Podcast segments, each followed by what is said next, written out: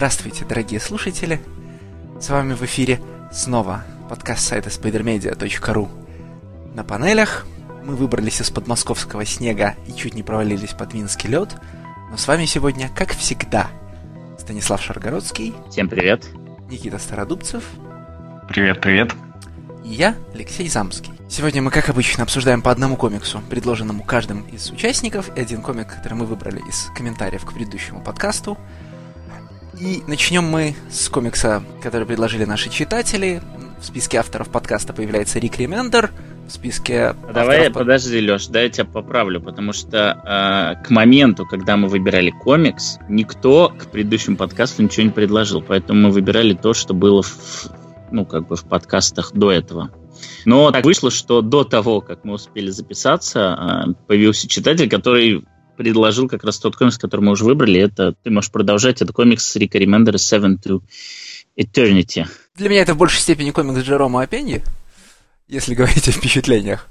Ну, вообще, если уж на то пошло, э, многие комиксы Рика Ремендера можно э, называть комиксами художников. Но если уж на то пошло, то э, ну, Рик Ремендер и Жером Апенди это самый наверное, устоявшийся дуэт а, сценариста-художника, что для одного, что для другого. То есть ни с каким художником столько Ремендер не работал, как с Апенди, и ни с одним сценаристом столько не работал Апенди, как с Ремендером. Мне почему-то очень хочется, чтобы сюжет комикса в двух словах пересказал именно Никита. Мне кажется, это комикс как раз для него пересказ. Это Dark Tower. Не, ну так и я могу. А ты вот расскажи, что там мужик, значит, мужик, у которого ружье называется а, молоток, значит, а, едет куда-то в кибитке. Э, я могу сказать, что Seven to Eternity у меня не вызвал абсолютно никаких эмоций. Даже Джерома Пенья не смог что-то в моей душе всколыхнуть по поводу этого комикса. Это Dark Tower, все, больше там ничего нету. И даже не спасают дизайны персонажей, которые делает Джерома Пенья даже не спасает какая-то вроде как полит... какой-то вроде как политический комментарий по поводу э, сегодняшней политической жизни Америки. То есть то, что вот это вот э, король шепотов, да, по-моему, это как Трамп, который всех там оболгал, что-то еще там достиг и все такое. Не, давайте все-таки в двух словах вернемся к сюжету сначала. Да? В общем, это история о том, как э, в психоделичном фэнтезийном мире очень разношерстные герои захватили, захватили в плен тирана такого дьявольского толка, который всех искушает и этим побеждает, и тащит его за 3-9 земель, значит, победить его особым специальным образом, чтобы предотвратить апокалипсис. А, разумеется, по пути, он, по, по пути он всех сильно искушает, особенно главного героя. Герой искушается самым тривиальным и предсказуемым образом, а, ну, а каждые несколько номеров Ремендер просто придумывает новые, дека- новые декорации, в которые должны, должна попасть все уменьшающаяся группа, группа героев. Если я правильно понимаю, Seven to Eternity это, ну, это потому, что Братство Кольца здесь состоит не из девяти, а из семи человек. И, в общем, кстати, да, это не, либо Dark Tower, либо Властелин колец с точки зрения устройства фабулы. Только вместо кольца у них, здоров, у них здоровенный синий мужик. И Раз несколько номеров они попадают в новые декорации, кто-нибудь выбывает из игры, потому что его убивают или нейтрализуют. И мы прочитали 9 номеров, 10 я так понимаю, не видно пока даже в перспективе, но это ongoing, у которого предсказать количество номеров просто невозможно, он может тянуться бесконечно. Пока не привезут. Я как раз хотел сказать по поводу того, как меня, э, не знаю, solicit или кто как меня надули, потому что я был уверен, что это не ongoing, а макси-серия из 9 номеров на манер э, токийского призрака, который Ремендер же делал с э, Шоном Гордоном Мерфи. И я думаю, что это комикс, это ну, буквально роуд-муви, потому что э, главгад, которого там весь первый выпуск нам превозносит как э, абсолютного там, да, дьявола, э, которым никто не может стоять, они его за буквально один номер захватывают. Так спокойно пробиваются, захватывают его и там везут к доброму волшебнику, который должен там по разрушить порочную связь между главгадом и всем миром. И да, там действительно проговаривается, что нас семеро. Ну, как бы там буквально их шестеро. Седьмой это дракончик, который вообще никак не участвует нигде, и его чуть ли не за кадром уничтожают. Вот, я думаю, что, ну, роуд-муви такой классный вот сейчас за 9 номеров. Но не тут-то было, потому что в районе 7-8, по-моему, два номера, это филлер, когда вместо Апеньи приходит Джеймс Харрон и начинает э, ну, историю, которая вообще сильно в бок уходит от основных событий. И потом, да, я читаю, что это, оказывается, только второй арк. И, и тогда и, и название в таком случае совершенно теряет свой смысл, потому что вот эти вот Seven to Eternity, которые через два номера, или там к третьему номеру их становится уже пятеро, ну, странно, когда семь человек вынесено в название, но от двух избавляются практически сразу. Может быть, какой-то другой смысл у него есть? Ну, строчка «до бесконечности» нам как бы намекает. Ну, я выскажу тогда по комиксу. А, мне кажется, я уже в подкастах даже не раз и не два говорил о том, что а, дуэт Ремендера и Апенье а, для меня носил, наверное, до этого комикса сакральное значение, потому что а, два комикса, которые они вместе делали, являются одним из моих самых любимейших. Первый это Первая крупная авторская работа Ремендера это Fear Agent, которую он делал э, с Апеньей и э, с Муром, Тони Муром, вот, но больше с Апеньей. Э, собственно, это, по-моему, дебютный комикс Апеньи. А, а потом он его перетащил в Марвел, где сначала Это не дебютный делал... комикс о Пенни, а Пенни много в Европе рисовал до этого. И у него стиль просто очень сильно отличается. Э, ты уверен Это, в этом? Абсолютно уверен в этом. Это, возможно, дебютный комикс о Пенни в таком в мейнстриме. Ну, то есть то, что мы читаем, да, там по сути, это просто мелкие издательства какие-то, да, и там, естественно, Marvel DC, но в БД он до этого уже рисовал достаточно много. Ну, я тебе поверю на слово, хотя мне сложно представить, все-таки он филиппинец, и э, обычно у филиппинцев у них э, выход э, на, на, на мировую комикс-арену через Штаты происходит, а не через Европу. Вот. Ну, ладно, неважно. Допустим, это была его первая американская работа, потом его Ремендер забрал с собой в Марвел, и там они сначала даже Punisher, он, по-моему, арк рисовал, какие-то one-shot ы были, но потом была, собственно, самая лучшая работа Ремендера – это Uncanny Force, где Апенья э, засверкал новыми красками, потому что буквально новыми красками, потому что его колорил Дин Уайт. Э, колорист, который на самом деле э, не сказать, чтобы очень крутой, но именно в связке с Апеньей он прям был как родной. Его вот этот стиль white lines, белые линии, они прекрасно подчеркивали рисунок Апеньи, и, в общем, весь этот их дуэт, он сделал этот комикс очень мощно. Вот. А потом Апенья... А, Апенья же для Хикмана еще, да, по-моему? Леша, это уже твоя часть. Может, для Хикмана, по-моему, дебютный арк рисовал, да? Мстителях. Дебютный арк в Мстителях, да, и части Инфинити. А, Инфинити еще, точно, точно. Да, и вот его забрал Ремендер. Ну, ты вот э, вначале начал говорить, что даже Апенни не вытаскивает этот комикс. Я соглашусь, но мне кажется, что Апенни вообще не на, не на своем месте здесь. Потому что те дизайны, которые ты упоминаешь, они, ну, такие скучненькие. Вот что Апенье удается и что Ремендер ему активно дает рисовать, это вот всякие магические заклинания, а, вот эта вот пушка, которая стреляет предками, а, потом там ну, еще какие-то духи, вот, вот это круто у него получается. А вот именно фэнтези-мир, он у него, ну, такой прям дженерик. Даже когда они попадают вот в конце в этот воздушный город с этими островками летающими, все это выглядит, ну, так, скучненько. Мне кажется, что это не вина Апенди, что он дженерик, потому что ему Ремендер не дает больших концепций, чтобы работать.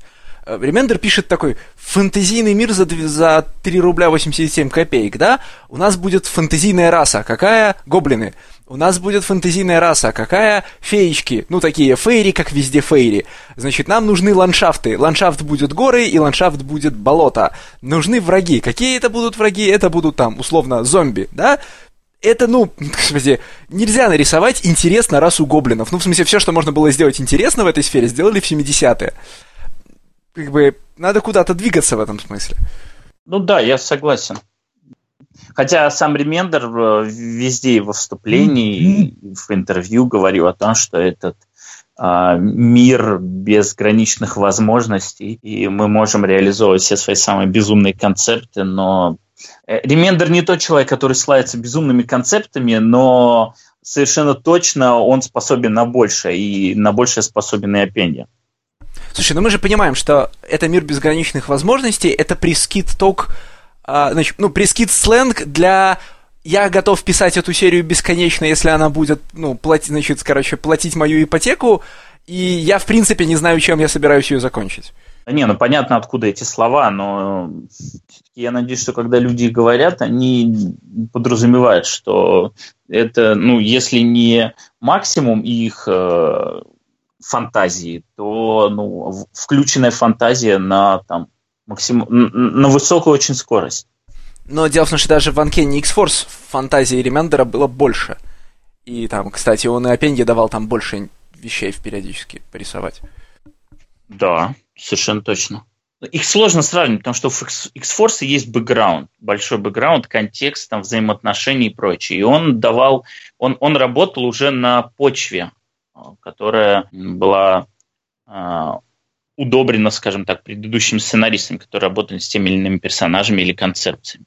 И он на этом очень сильно э, выигрывал, да. А здесь... Я с тобой не соглашусь. Вот как человек, который мало читает комиксов про X-менов, по-моему, как раз Uncanny X-Force Рик Ремендера, он э, вообще никак свою, ну, свою силу как комикс не черпал из каких-то предыдущих э, наработок там и какого-то континьюти. Он абсолютно... Ну, нет, ну, ну кому? Подожди, подожди, ну... подожди. Я знаю, что ты сейчас скажешь. Я знаю, что ты скажешь. Я скажу, что, ты, я скажу, что Age, конечно, Age of Apocalypse, который... Но, подожди, он, он абсолютно дружелюбен к читателю. Его можно читать без э, каких-то предыдущих знаний по поводу X-менов, X-Force, Кейблов и э, Росомах. Это просто группа убийц, которые вот пришли и убивают маленького ребенка апокалипсиса. А дальше все это раскручивается, раскручивается, раскручивается. Слушай, ну а, Нет, мне слушайте, сложно но... с тобой сейчас секунду. Мне сложно спорить, потому что я ну не с той же позиции начинал, но я от многих людей слышал, что э, для них комикс местами был непроницаемым именно потому, что он много черпал из Экслора. Там реально очень много было на этом завязано. А вот смотрите твист, что апокалипсис это ребенок. А вот смотрите а, фишка, что у нас, значит, четыре всадника, но это не какие-то там марвеловские персонажи э, Карапта а, новые персонажи. А вот посмотрите... Так в том-то нас... дело, что все новое. Вот я как раз только Да, хотел... но новое, новое, это новое. то, что перед... Так в том-то дело, что это, а, это работает, потому что это было, потому что у нас были какие-то предыдущие ожидания, понимаешь? Если бы это всадники были бы вообще с нуля и первый раз так появился, это бы уже так не работало.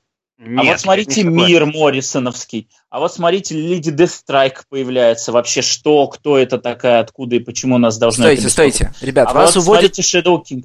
Ну и, и... Ладно, окей, Леш, Вас уводит в сторону просто... от, от Апеньи, да? А когда мы говорим о визуалке, то, безусловно, Ремендер подхватывает, ну, за другим, он подхватывает визуальный ряд от Age of Apocalypse правильно. Он очень много, вот а, первый арк, если я правильно помню, X-Force, построен же на вещах, которые он подбирает из Моррисоновских концепций, да? Ну, Моррисоновский этот The World, да, там... Это второй прочее. Второй, да. И это же все, ну, визуальные ключи. Я имею в виду, что чтобы рисовать этот, ну, эшеровский The World, да, это же не Ремендер его сделал. Его сделал, ну там, его придумал Моррисон, а Ремендер его подхватил, отдал Апенье рисовать. А, и как бы в этом смысле дело не в том, насколько комикс погружен в X-лор, а в том, откуда происходят концепции, которые, которые позволяют Апенье рисовать там, ну, выразить, ну, выдающиеся страницы, да, а они все происходят, безусловно, из предыдущих арков, о, ранов, да, из предыдущих эстетических моделей, там, апокалипсовской, э, моррисонских Ньюксменов и так далее. Я говорил не об этом. Я упомянул э, Uncanny X-Force э, не, даже не с точки зрения опинии, а с, больше с точки зрения ремендера, потому что там, ну, там и концепции, и персонажи намного интереснее. А, а в Seven to Eternity ему нужно было с самого нуля бороться и делать так, чтобы тебе было какое-то дело до этих персонажей. Вот скажите, вот вы прочли 9 номеров, хоть какой-то персонаж вас где-то внутри отзывается чем-то или вам на всех пофиг? Нет. То есть, вот ну, у меня да. аналогично. Это, кстати, э, очень схожее ощущение испытал, когда читал Реднек, опять же. Хотя тут опенья, И не только пение, тут в каком-то номере еще, по-моему, этот... Э, господи. Джеймс Харрен. Да, Харрен. Харрен. А Харрен это вообще один из моих самых любимых художников. Это тот, который Long Death, это тот, который Конан, это тот, который... Э, господи, что ж у меня с памятью это сегодня? А, Of the Black Flame. Да, да, да, да, Black Flame. Ну, то есть огромная. И этот, и Rumble. А я вам расскажу, почему они вас не цепляют, эти персонажи. Потому что... Маленькая преамбула. Я в последнее время, читая э, все заметки Кирона Гиллина, которые он публикует в интернете, влекся мыслью о том, как сценарист, не имея дальнего плана, сначала вводит какие-то штуки в свой комикс, а потом, ну, подпирает, придумывает к ним обоснование и должен всю жизнь делать вид, что так и было. И между первыми самыми номерами Seven to Eternity и остальными, но я не готов назвать конкретную цифру, да, есть четкая граница. Сначала а, Ремен, видно, что сначала Ремендер придумал ну, концепты персонажей, а потом начал, как это сейчас принято говорить, раскрывать, ну, раскрывать персонажей и создавать им глубину. И э, первоначальные концепты с той глубиной, которую он стал придумывать, вообще не вяжутся. Можно, если перечитывать комикс, то видно, что все штуки, которые он придумал про Суккуба дальше первых двух номеров, ну вот той девочки, да, которая знакома с детства с главным героем, они никак не сетаплены в первых номерах, ну, если там с лупой прочитать, он их не планировал еще, поэтому он их туда не развешивал. И то же самое происходит с большинством других образов, где он идет от э, клевого логлайна, ну там, описание персонажа в одну строку, от клевого концепта, и когда он потом начинает писать к этому всему обосновашки, ну, эти обосновашки уже не про этого персонажа, а местами сделаны по необходимости, местами потому, что его увлекла какая-то другая идея на 2-3 номера, и поэтому они не работают вместе между собой. То есть там сначала, ну, мне кажется, что единственный, единственный персонаж, который плюс-минус цельно у него раскрывается, это Пэтчворк, ну, это воительница, которая собрана из частей, да, и он же, собственно, ей быстро жертвует, и мы к ней как бы не возвращаемся. А все остальные, ну, класс, у нас есть там дракон с железной челюстью, ну, офигеть теперь. Ну, я соглашусь, но, кстати, удивительно для Ремендера, потому что он, ну, славится тем, что он такой прям планировщик. Не прям такой замороченный, как Хикман, но не сильно от него отставший. То есть он, а, когда продумывает какой-то пич, серию, он сразу в голове вырисовывает большую таймлайн, назовем так, в котором четко определяет, где, что, как будет выстреливать, и он очень любит развешивать ружья. В этом комиксе ружей практически нет. Просто даже вспомнить там какой-нибудь э, комикс, тот же Uncanny X-Force, Uncanny Avengers, там просто ру- ружье за ружьем, и попробуй все это вспомни и запомни. То же самое было Fear Agent, а, и даже вот в свежих его работах, там, в Deadly Class тоже ружей достаточно, а здесь как-то все так по верхам, просто вот посмотрите, как Апенни красиво умеет рисовать, и, в общем, чего вам еще от этой жизни нужно. Проблема в том, что из-за отсутствия сетапов э, невозможно ответить себе на вопрос, там, в районе, вот, скажем, девятого выпуска, а зачем я буду продолжать дальше? Потому что центральная дилемма главного героя, э, ну, она категорически простая, она такая для, ну, в общем, для голливудского блокбастера скажут летнего, что это как-то слишком тривиально, да? И кроме... М- и у тебя больших центральных нитей, за которыми ты хочешь следить, кроме м- как это, mind games между главным героем и главным злодеем, построенных на, как я уже сказал, совершенно тривиальном, э, ну, тривиальной дилемме главного героя, тривиальном моральном выборе, который, конечно, очень предсказуем, ну, и в любом выпуске может разрешиться.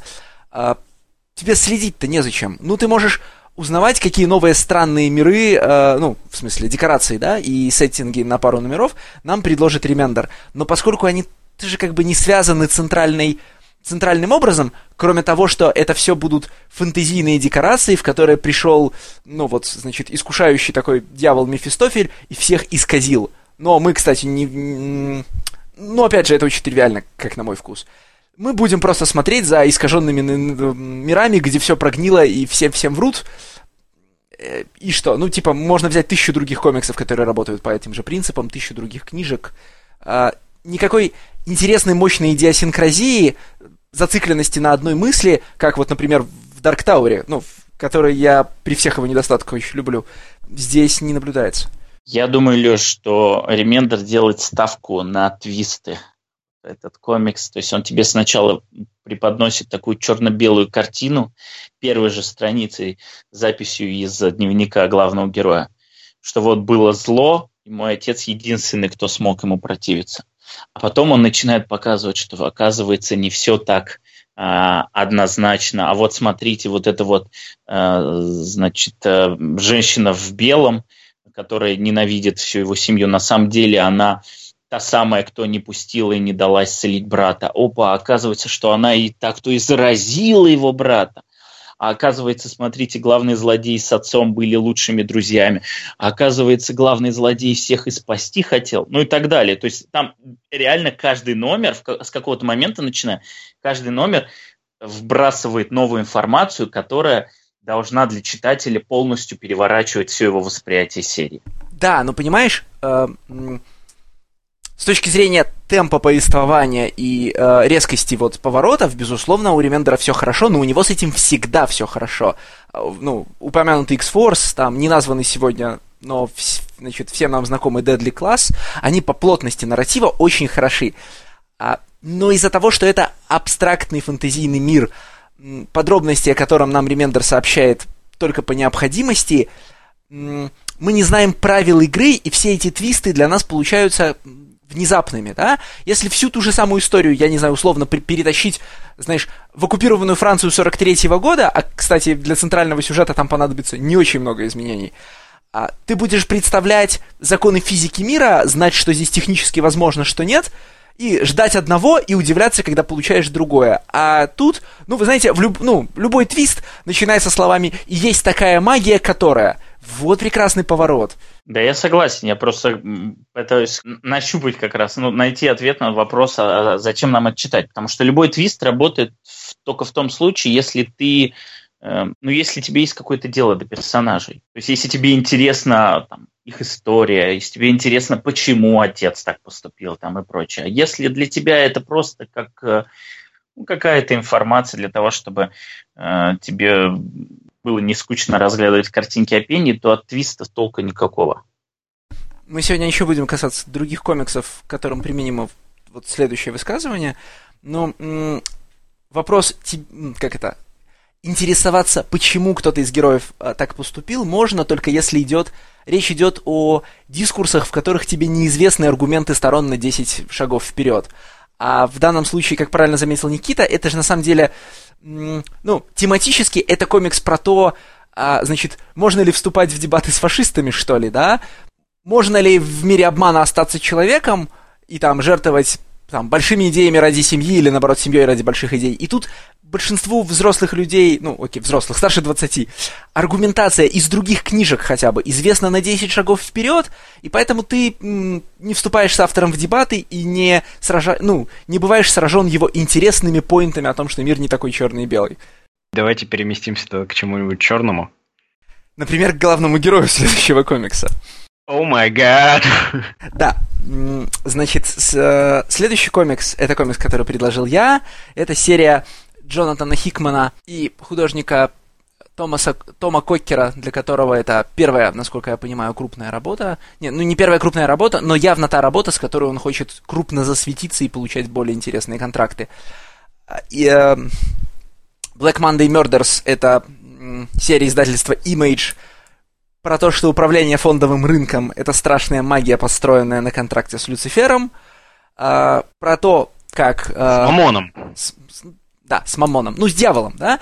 Про то, как... Э, Нет, подожди, а... именно с Мамоном, потому что он за богатство отвечает. Да, но в, в данном случае он, в общем-то, единственный дьявол, который у нас есть в парадигме. Anyway, это история про раскрытие оккультного убийства очередным очередным оккультным детективом, которым сейчас э, по заданной Алишем Котом, я считаю, моде, которых принято делать значит, черными ребятами из рабочего класса, я вообще, как бы, как известно, большой сторонник diversity, но не, значит, не сторонник diversity, которая заканчивается на инструкции «Дорогой художник, нарисуй, нарисуй главного героя черным». А, и я этот комикс взял в руки и выбрал для подкаста, потому что я раз за разом слышу, какой какой Джонатан Хикман крутой, мощный планировщик, какой он крутой, мощный дизайнер, как у него все продумано. Я каждый раз даю ему новый шанс на его авторских сериях, и каждый раз не нахожу всего, за что его хвалят. И вот все еще все м, хвалебные речи Джонатан, Джонатану Хикману применимы к его дебютной работе Nightly News, она, по-моему, называется, да? Про, ну, про журналистов. Да. Да. да. И абсолютно оставляют меня равнодушным ко всем его последующим работам, его шифрам, значит, его схемочкам. Ах. В общем, и Black Monday Murders тоже комикс, который я начал, начинал читать, читать серьезным лицом, а на последнем текущем это седьмом выпуске я уже откровенно смеялся, но об этом я, видимо, расскажу чуть позже. А я вот с тобой опять не соглашусь, Леш. Э, Black Monday Murders это тот комикс, который я перестал читать на, там, на пятой странице первого номера. Потому что, ну, сколько же уже можно с, этими, с этим кодом, с этими э, персонажами, которые говорят э, символами, схемочками и огромной, кон, огромной конспираси внутри мира, которая стоит во главе сюжета. Уже сколько, сколько, сколько что можно уже? Ну, все то же самое. И в Авенджерах то же самое, да? Все вот эти схемочки, язык билдеров, э, язык строителей, э, там все связи между друг другом. Окей. А, но в какой-то момент я продолжил его читать. То есть я его сначала читал вот именно по мере выхода, когда он там, по-моему, еще в шестнадцатом году он вышел. Я прочитал первый номер и понял, что ну нет, не работает. И потом что-то меня сподвигло, я прочитал, начал ну, догонять, начал читать его по мере выхода, хотя у него огромные, по-моему, эти... Он, Да, соответственно, перерывы в выпусках, и у него а, он постоянно, в общем, теряется в дедлайнах и где-то непонятно где живет. Но последний номер, вот он меня как раз очень сильно заинтересовал, потому что это вот тот самый простейший, предсказуемый поворот сюжета, который ты вот вроде уже предсказываешь его и думаешь, да нет, но это слишком просто, этого не случится, здесь будет что-то другое. И именно это и случается. Ты понимаешь даже, что, про что я говорю? Про вот это чувство, что ты, условно говоря, находишься на одной волне с писателем. И ты понимаешь, куда идет история. Но ты думаешь, что, наверное, это было бы слишком просто. Потому что ты сам не писатель, а ты читаешь других, и они могут сделать что-то интересное, что-то, то, что тебя будет волновать, то, что тебя будет как-то заставлять еще раз и еще раз смотреть. Ведь комиксы это, по сути, сериализованный fiction, и тебе нужно еще раз и еще раз смотреть, да? После 24 страниц, каждая 24 страница это огромный, э, огромная такой еще следующая ступ... огромная еще это ступенька следующей огромной лестницы, господи, что же у меня сегодня с языком-то, на которую тебе нужно зайти. И вот последняя ступенька седьмого номера, она меня безумно э, влечет еще раз просто бегом подняться по этой лестнице, которая есть э, Black Monday Murder. Давайте я с другой стороны немножко зайду. Мне, мне кажется, что Black Monday Murder это это такая одна большая шутка Хикмана над его а, поклонниками. То есть Black Monday Murder это такой на сто процентов концентрированный Хикман, но а, в своих вот этих вот недостатках, которые изначально были его фишкой, но теперь они недостатки, а, он заходит максимально далеко. То есть э, Black Monday Murder – это любимая схема Джонатана Хикмана рассказывать альтернативную историю. Все его лучшие комиксы – это рассказ альтернативной истории. Будь то э, Nightly News, будь то Shield на Марвеле, будь то э, East of West, Manhattan Project, все его лучшие истории – это альтернативная история. Black Monday Murders – это еще одна альтернативная история. Это комикс, в котором а, сам комикс и само повествование окончательно отходят на второй план а, перед схемочками, различными фактами, э, записями, вырезками из каких-то отчетов, досье секретных материалов, максимально запутанные какие-то события.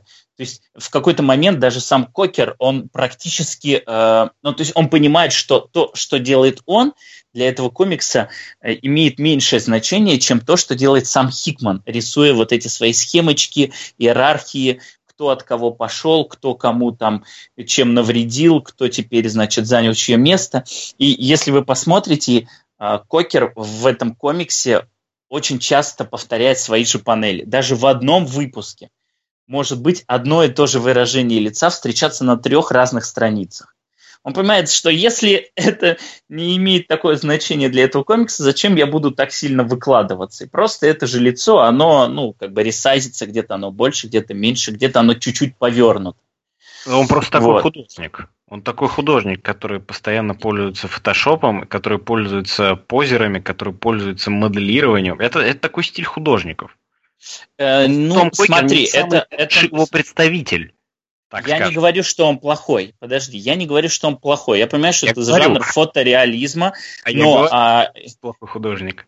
И, не, и я просто вспоминаю э, Дарри Девил Нуар, кажется, его рисовал Том Кокер. Я такого не заметил. Я, правда, такое количество раз не перелистывал страницы, чтобы мне могли эти лица повторно попасться, а как здесь. Потому что в этом комиксе, я говорю, Хикман доходит до абсолютного безумия. Вот для того, чтобы тебе первый номер понять и просто его полностью прочесть, понять, что зачем следует, тебе приходится несколько раз перелистывать страницу, чтобы посмотреть, кто является кем а вот этот ли там упоминался. Ну, если ты хочешь полностью понять, а не просто пробежаться и поставить галочку, что я прочел этот комик. Вот тут он доходит до абсолюта, вот в этом своем желании, чтобы э, люди повторно перечитывали все эти досьешки, разглядывали эти схемочки и прочее. И тогда мне действительно бросилось в глаза, что Том Кокер несколько раз каждый выпуск повторяет э, ну, там, одно и то же выражение лица. Возможно, на Даре Давиле было то же самое, но я говорю, у меня не было никакого смысла его пролистывать второй раз. Я хочу ворваться про повторение. Во-первых, конечно, Гейдас побежал, и все побежали. В смысле, а, повторение одинаковых выражений лица прямо 10 раз рядом в Джессике Джонс, видимо, ну, нанесло моральную травму многим художникам. А, ну, потому что мне кажется, что Кокер здесь использует, ну, там другое, Леш, к Джессике, извини, что я тебя... В смысле... Я тебя извини, что перебью, mm-hmm. Леш. Ну, там другое, там Бенди Спик.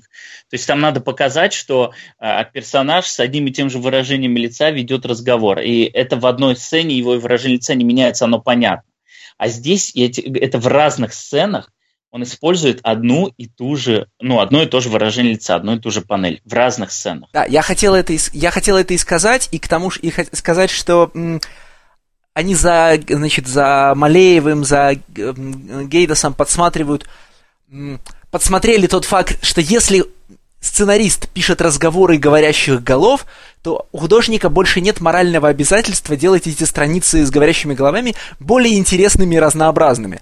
Ты написал мне, типа, там, 10 сцен про то, как два человека сидят и разговаривают, я тебе нарисую то, что ты написал, и не буду никак, типа, там, за тебя вытаскивать комикс пусть разговаривают. Это как бы, ну, вообще, это не комиксы, если так, знаешь, брать по большому счету. Типа, так комиксы вроде как делать нехорошо, но большая любовь современных сценаристов к, ну, к, эпиз... к этим, к номерам про говорящие головы, она, она вот. Но я хотел ворваться про другую штуку в повторах. Есть, э, вот, в сериях, у которых есть огромный хай-концепт и огромная проработка, значит, э, сети, э, деталировки сеттинга, которая будет важна для дальнейшей загадки, э, есть следующие как бы два больших, что ли, типа. И тут я буду говорить про Black Mind Murders, э, а мысленно буду думать про ненавистную мне серию Лазарус, да, которую я ругал за то же самое, вот, там, в частности, вам, но, правда, помню, в подкасте. А, значит, один путь — это когда ты, ну, когда автор навешивает вам сразу на старте в первых выпусках очень много важных деталей. Эти детали все потом нужно знать, чтобы понимать, что происходит в комиксе. И, так, значит, и такой комикс лучше всего, ну, одинаково хорошо работает и в ongoing е, и в TPB, потому что ты все равно его читаешь ну, либо ты ongoing перечитываешь каждый номер по нескольку раз, чтобы разобраться, а в TPB ты ее перечитываешь всю TPB шку два раза или возвращаешься назад. А второй путь, когда и это часто случается, когда все эти детали на самом деле для того, чтобы следить за нарративом комикса не нужны, и нарратив потом очень быстро упростится. И тогда, если ты читаешь в ангоинге, ты до момента, когда наступает упрощение, ты об этом предательстве не знаешь, и скрупулезно перерабатываешь по 2-3 раза первые выпуски, потому что я, кстати, тоже начинал Black Monday Murders читать в ангоинге. И ты думаешь, все это будет важно, надо разобраться во всем, что происходит в первом номере. Я даже там, помню, я там, там же есть большая страница, кто в каком году занимал и, и терял пост, и в каком порядке это происходило. И я искал в ней там потерные секретики, ну вот старался все это запомнить.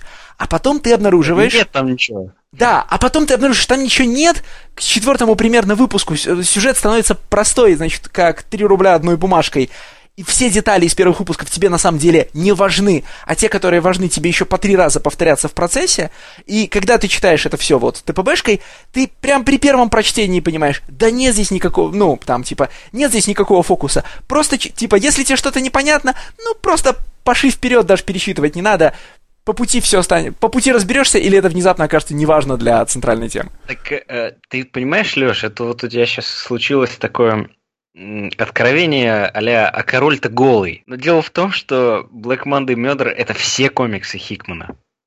Так да, ну, я, я каждый раз слышу, какой Хикман великий, слов, великий значит, архитектор и планировщик, каждый раз думаю, не, ну, наверное, я дурак. Наверное, я не увидел, значит, так, в, так в какой-нибудь Infinity глубокое третье дно. Надо взять новый комикс и перечитать. И хрен с два, нет, король все равно голый.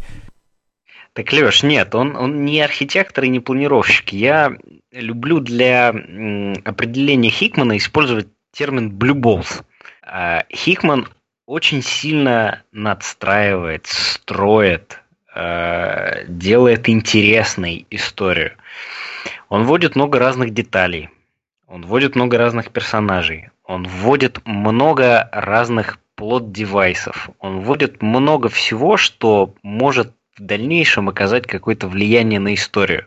Но ну, то есть он, он завязывает много узлов, но в конце они развязываются, так скажем, ну, ну, ну не так спектакулярно и не так шикарно и не так восхитительно, как, как они могли бы развязаться. И вот Black Monday Murder — это тот комикс Хикмана, в котором узел завязывается только, в общем, на седьмом номере.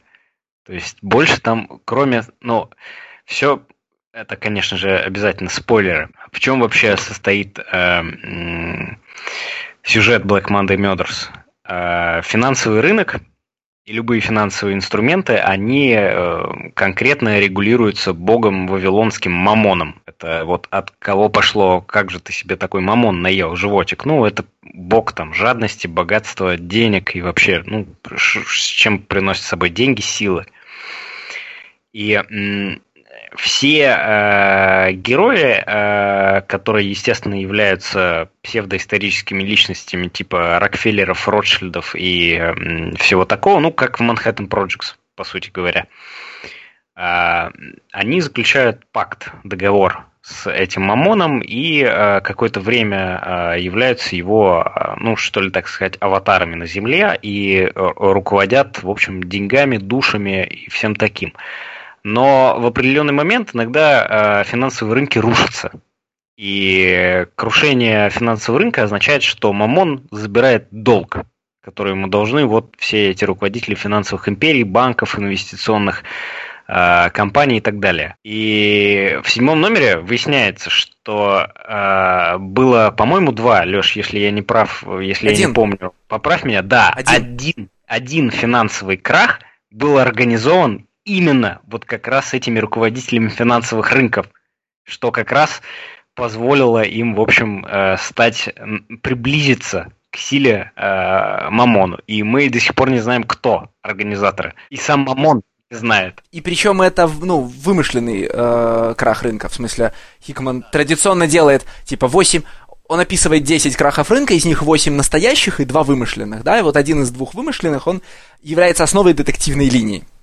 И просто вот именно на этом месте я смеялся, да, потому что ты начинаешь первый выпуск с очень а, классных, а, изобретательных объяснений, вроде во время Великой депрессии трейдеры не падали из окон, их при, надо было приносить в жертву, поэтому специально обученные люди их из окон кидали, пока, ну, не накидали нужное количество, да? Леш, как, как у нас все наоборот. И в этот момент я думаю, ну, класс, нормально, ладно, такого я не видел, весело, здорово, современный оккультизм. А в седьмом номере, спойлеры-спойлеры, да, пожилой профессор а, в жанре фильма «Девятые врата», значит, буквально в последний момент перед тем, как его настоящие черти утаскивают в настоящий ад, произносит драматическую фразу, там, «Крах 87-го года не был создан дьяволом!» И, ну, в этот момент невозможно не смеяться. Леш, видишь, как у нас все наоборот. Я, наоборот, закатил глаза и цокнул языком, когда трейдеров приносили в жертву. Ну, потому что это оккультизм уровня... Я вхожу на первый курс э, на философский факультет высшей школы экономики. Это, это это вот такая вот фигня абсолютно. А в, у американцев в мейнстриме так всегда. Ну, в смысле, я от них большего-то не жду. Это, знаешь, как бы, ну, это типа там, а, там, первоклассник хорошо рисует, да, все, окей. Нет, за настоящим оккультизмом я к британским наркоманам схожу. У них там хотя бы третий курс философского факультета. Слушай, ну тоже дело даже не в оккультизме, но это так работают альтернативные истории. Они берут какие-то э, причудливые факты э, и потом их э, тебе заново раскрывают, подгоняя под свою вот эту вот историю, подоплеку. Стас, все. Стас, фокус в том, что хорошие альтернативные истории, как, например, книги без картинок Нила Стивенсона, да, берут много нетривиальных фактов и хорошо подгоняют их вместе. Более того, когда ты за каким-то из этих фактов начинаешь лезть в а, энциклопедию, да, а, или в, ну, там, хотя бы в Википедию, я дальше, честно говоря, не лажу, ты обнаруживаешь, что автор слазал до тебя, слазал на, на пару шагов глубже, чем ты, и там все аккуратненько работает. Более того, хорошая альтернативная история позволяет тебе сказать, ну, залезть в Википедию и сказать, ух ты, а какой интересный есть факт в реальной истории, на базе которого можно, ну, насосать оккультизм, а, и, ну, значит, из пальца. И я теперь стал умнее, я узнал какой-нибудь удивительный нюанс про этот самый, ну, про настоящую историю, и как все причудливо было. А в районе Black Monday Murders единственное там, о чем я мог стать умнее, потому что я очень плохо знаю историю России и экономику. Ух ты, интересно, был, та, был такой рефо- экономический реформатор по фамилии Канкрин. Вот это было круто а, для меня. Ну, в смысле, я про него не знал. Знаете, там вид ты знал, Столыпин знал, Канкрин не знал. А, а потом вдруг оказывается, например, что, значит, Другие, не связанные с холодной войной школы, значит, школы экономической магии, называются, я подчеркну, инь-янь и джин. И ты говоришь, не, ну, чувак, ну, ладно, ну, в Википедию-то надо было продолжать лазать. О, боже мой, был выключен микрофон. Канкрин это, получается, вообще ментор Вита.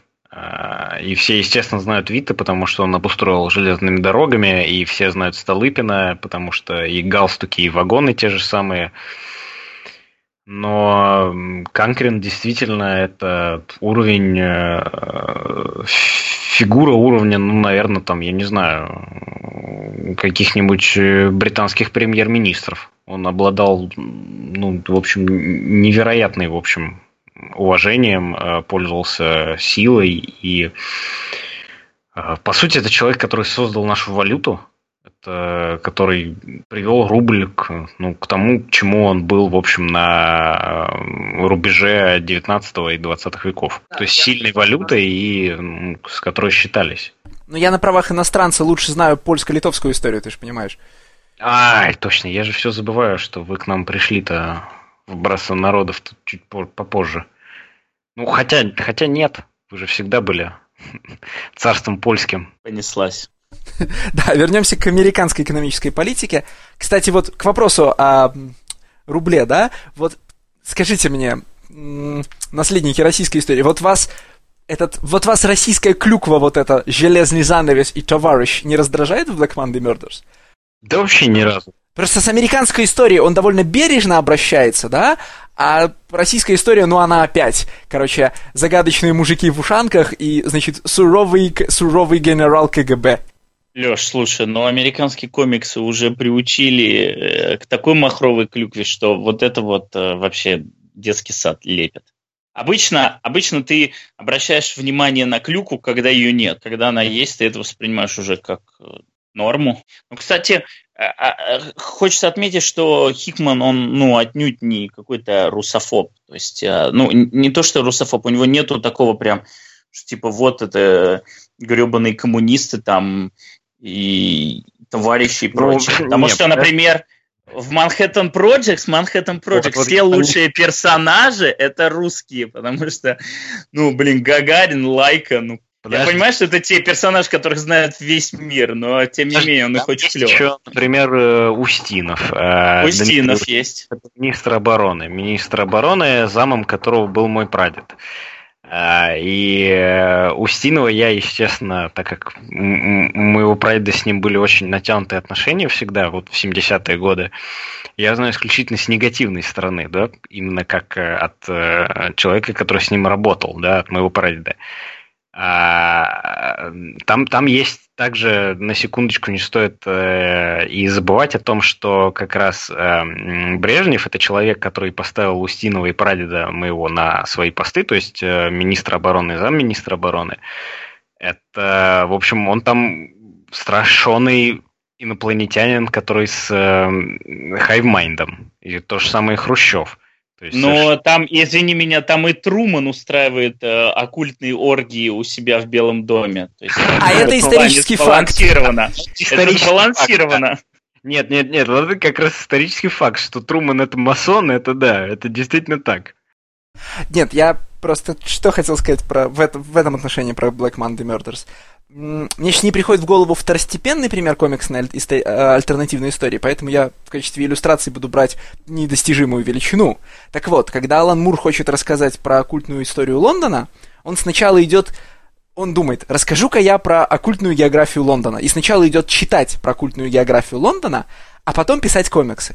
А Black Monday Murders прям в них сквозит, что Хикман сказал, ах, э, расскажу-ка я, что финансовые институции — это магия, и сразу пошел писать комикс про то, что финансовые институции — это магия. Ну, то есть там research был, ну, короче, по-моему, довольно минимальный, потому что... Леш, ну, там... Очень плохая привычка. Извини, пожалуйста, но плохая привычка. Ты при каждой возможности сравниваешь с Муром. Но, но ну, ты не можешь с абсолютной величиной сравнивать всех и говорить, почему они не такие. Ну, найди кого-нибудь попроще. Да, мне просто сейчас сходу в голову не пришло, к, кого бы привести попроще в пример. Но, безусловно, есть значительное количество авторов, которые проделывают такого рода research, прежде чем Э, ну, даже в, довольно проходных комиксах, э, просто я сейчас не могу внезапно никого вспомнить, ну, а Мур всегда на меня с полки смотрит, тут и ничего сказать Хикман, Хикман в этом плане, ну, то есть я говорю, что вот именно этот комикс, это как... Э, я, я, я сразу начал с того, что этот комикс, это вот прям Хикман в абсолюте, потому что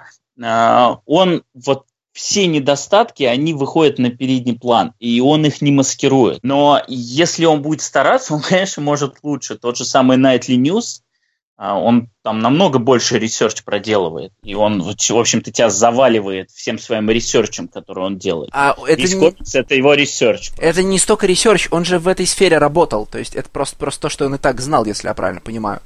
А дальше, когда он становится профессиональным сценаристом, у него уже все, ну, весь research комиксом уже должен делаться чисто академический, и он делает его с очень разной интенсивностью.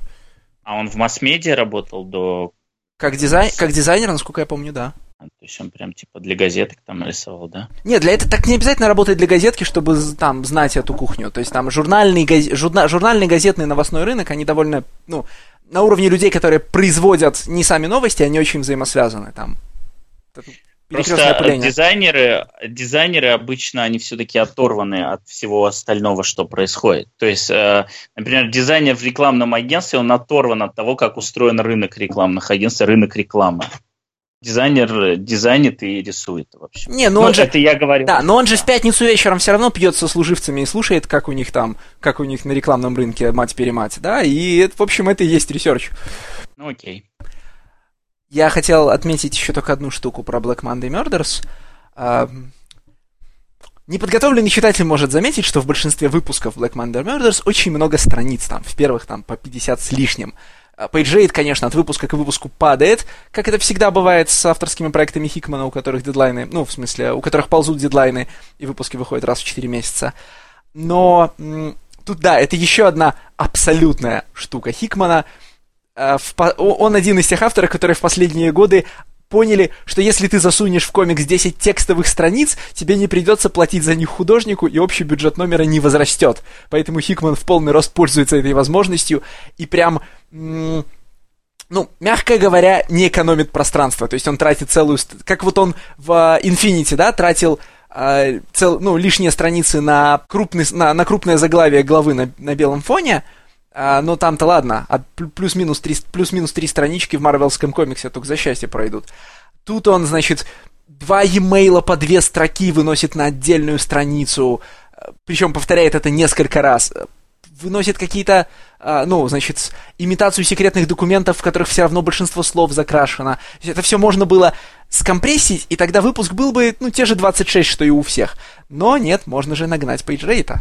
Ну, слушай, ну читателю-то от этого больше платить не надо, я вообще не понимаю этой претензии. То есть художник нарисовал свои стандартные там 22 страницы, сколько сейчас там норма, а все остальное сценарист нафигарил. Я имею в виду, что ты, значит, смотришь на сингл и думаешь, ух ты, за те же обычные мейджоровские деньги я куплю аж 50 страниц комиксов. Черт с два, ты не покупаешь 50 страниц комиксов. А мы еще хотим там про художника поговорить или еще кого-то? Ну, вообще на меня, кстати, Кокер произвел очень хорошее впечатление. Э, вот при том, что серия в большинстве своем состоит из, горящ... из говорящих голов, он очень хорошо, мне кажется, в диалоговых сценах рисует игрозу, угрозу, исходя... исходящую от персонажей с помощью теней. А, тем страшнее герой, тем больше теней падает на, на его лицо, и все вот эти полутемные, разго... полутемные разговоры, они очень выразительны и очень хорошо в лицах и в э, тонах вокруг передаются, интон, передаются интонации, с которыми говорятся всякие там фразы вроде «не лезьте в это дело глубже».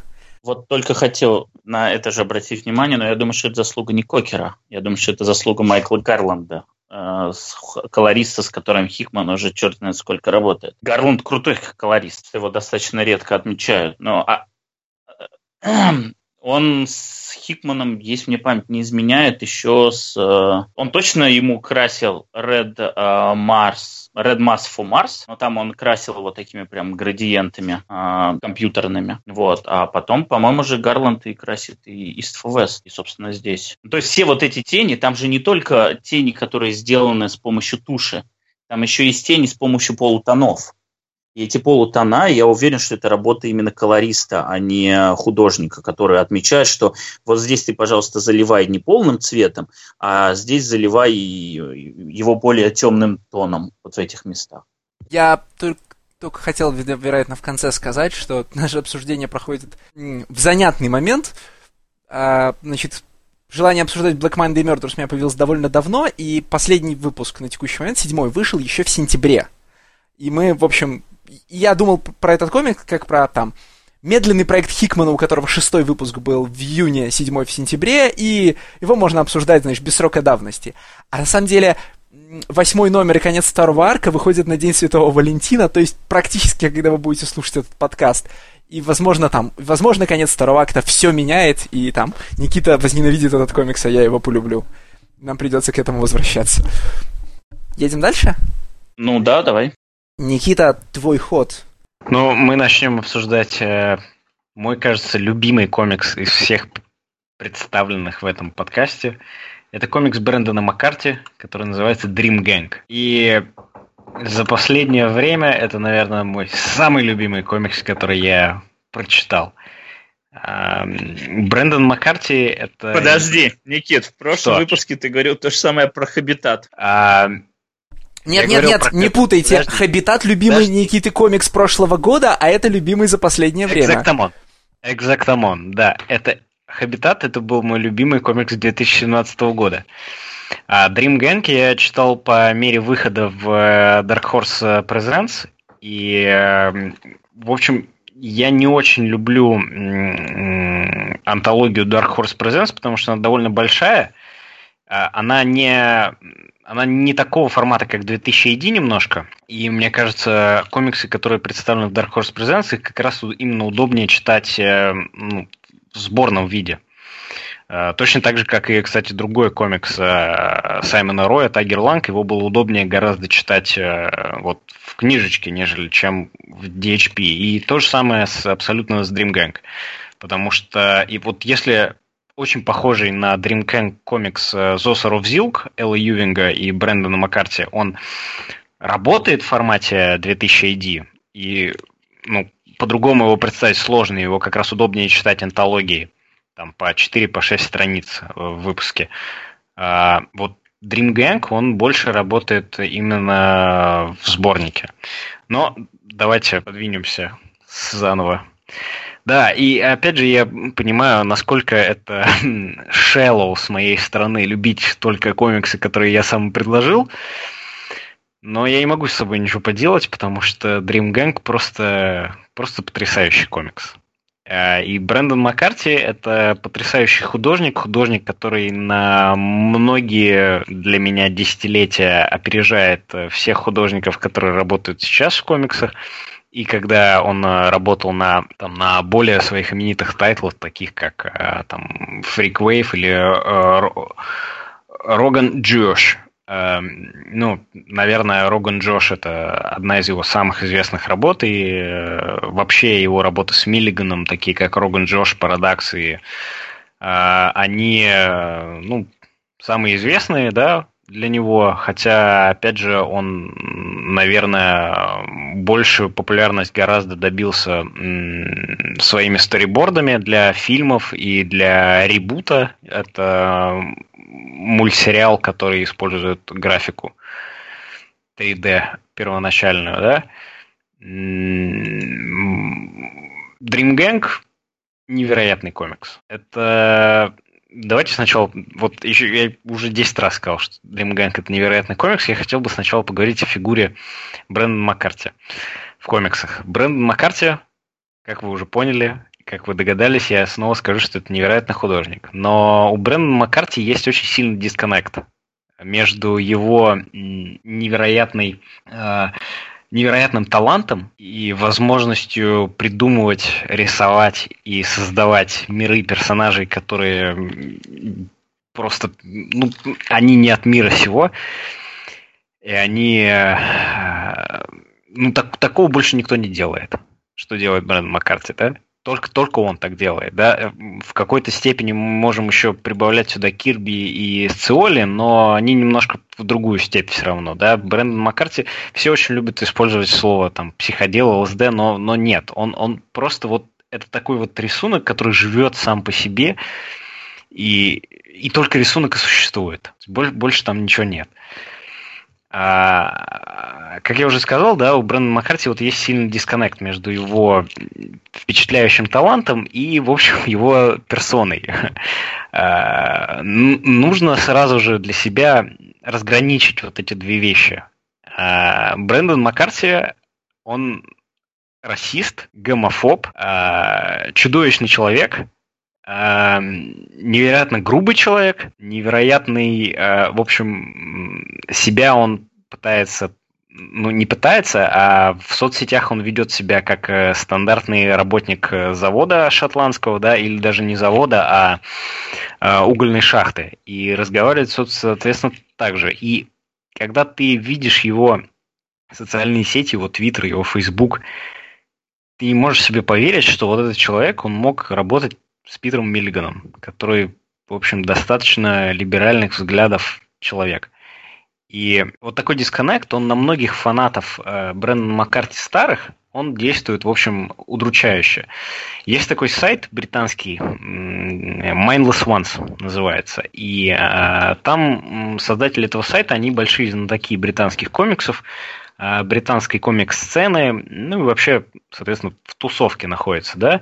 И когда вот э, начались вот совершенно внезапно начались вот эти э, так скажем, поступки со стороны Брэндона Маккарти, его комментарии в соцсетях, где он, в общем, очень, так скажем, не, неблагозвучно отзывался о представителях негроидной расы, азиатской расы э, и других вот отличных от э, вот этого западного стереотипа white man, э, все такие, в общем, почесали голову и что-то не так. И для меня Брэндон Маккарти это вот такая лакмусовая бумажка. А может ли, безусловно, безумно талантливый и интереснейший представитель а, такой профессии, как художник комиксов, в реальности оказаться совершенно чудовищным человеком, который не просто свои взгляды на жизнь э, делает как, как какую-то онлайн-персону, да, как, скажем, э, Этан Ван Скайвер, да, который там тоже грубый, ругается на, на всех постоянно, и тоже расист и гомофоб. Но а, судя по твиттеру Брэндона Маккарти, он реально верит в то, что он говорит, и он реально думает а, именно так. То есть, если вы зайдете на его твиттер, вы сразу же увидите твиты против social justice, social justice warriors, против, а, соответственно, демократов Америки, хотя он живет в Англии, за, естественно, Брекзит и другие, другие, другие разные вещи. И это, в общем, очень, очень, очень странно, потому что его комиксы, они всегда полны безусловного оптимизма, безусловной радости и идеи о том, что свет, он всегда победит тьму. И идея о том, что детская, так скажем, артистичность и а, талант, они всегда прогрызутся сквозь тьму и, и, и морок, и мрак этого черного-черного мира. Но в реальности Брэндон Маккарти как раз и является представителем вот этого черного мрака и черных сил, сил зла э, и, в общем, желания затащить всех в какую-то черную дыру. И вот этот дисконнект, он, он, он невероятен для меня, потому что все, все комиксы Брэндона Маккарти, они про, именно про, про как, как яркие краски побеждают серость. И как, э, будучи ярким и необычным, можно победить серость. И в его комиксах, кстати, полно вот того самого diversity. Да? То есть в одном из моих самых любимых комиксов Spider-Man Fever э, это такой team-up э, Доктора Стрэнджа и Человека-паука. Там, по сути, вместо Доктора Стрэнджа является австралийская аборигенка, которая тоже маг. И она играет там одну из главных ролей. И Доктор Стрэндж, он там немножко так на, на периферии где-то находится. И в то же время в Spider-Man Fever есть сцена, как, э, значит, э, как грабителем оказывается действительно черный, э, ну, представитель негроидной расы, афроамериканец, черный, он начинает грабить Человека-паука, и, в общем, кто-то ну, там на Фейсбуке начинает комментировать это, что, в общем, наверное, там, ну, можно как-то было бы, как это любят, в общем, э, люди, э, они не любят, когда, так скажем, действительно реальность представляют в творчестве. Ну, то есть, скорее всего, возможно, в бедном районе, да, это будет э, представитель там какого-нибудь другого этноса, нежели чем белый, кто, в общем, будет воровать из квартир.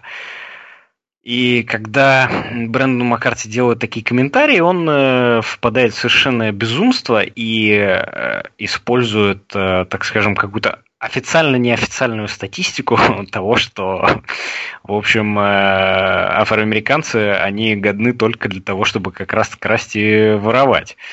А, когда был вот этот случай с э, арабским э, ребенком, который, э, которого Обама позвал в Белый дом после того, как он собрал компьютер, то ли бомбу, кто-нибудь меня поправьте, я не очень помню. Ну, бомбу, у в смысле, он был... сделал часы, а его забрали в полицию за бомбу. Вот. Вот, вот, вот. А, у него, в общем, тоже были а, различные комментарии о том, что а, арабы, они, в общем, годятся только на то, чтобы бомбы делать, и никакая, никакие это не часы. Ну, то есть, совершенно какие-то сумасшедшие вещи. То есть, так скажем, какой-то здравый, здравый подход к восприятию реальности у Брэндона Маккарти отсутствует. А, то есть э, я не говорю, что он присутствует э, точно так же у представителей левого спектра, вот как раз вот этих пресловутых social justice warriors, да, но Брэндон Маккарти является вот как раз э, тем самым полярно polar opposite. Вот этих SGV, он вот тот как раз, ну, то есть если для меня SGV это какие-то придуманные бугимены, которые хотят, чтобы все мы здесь были транссексуалами, там ходили в розовом и э, распилили Apple и отдали весь э, все деньги Apple народу, но вот примерно как Гэби Ривьера, да, для меня она совершенно не, не может такой персонаж существовать в реальности, да. Вот Брэндон Маккарти это полярно-оппозитный персонаж.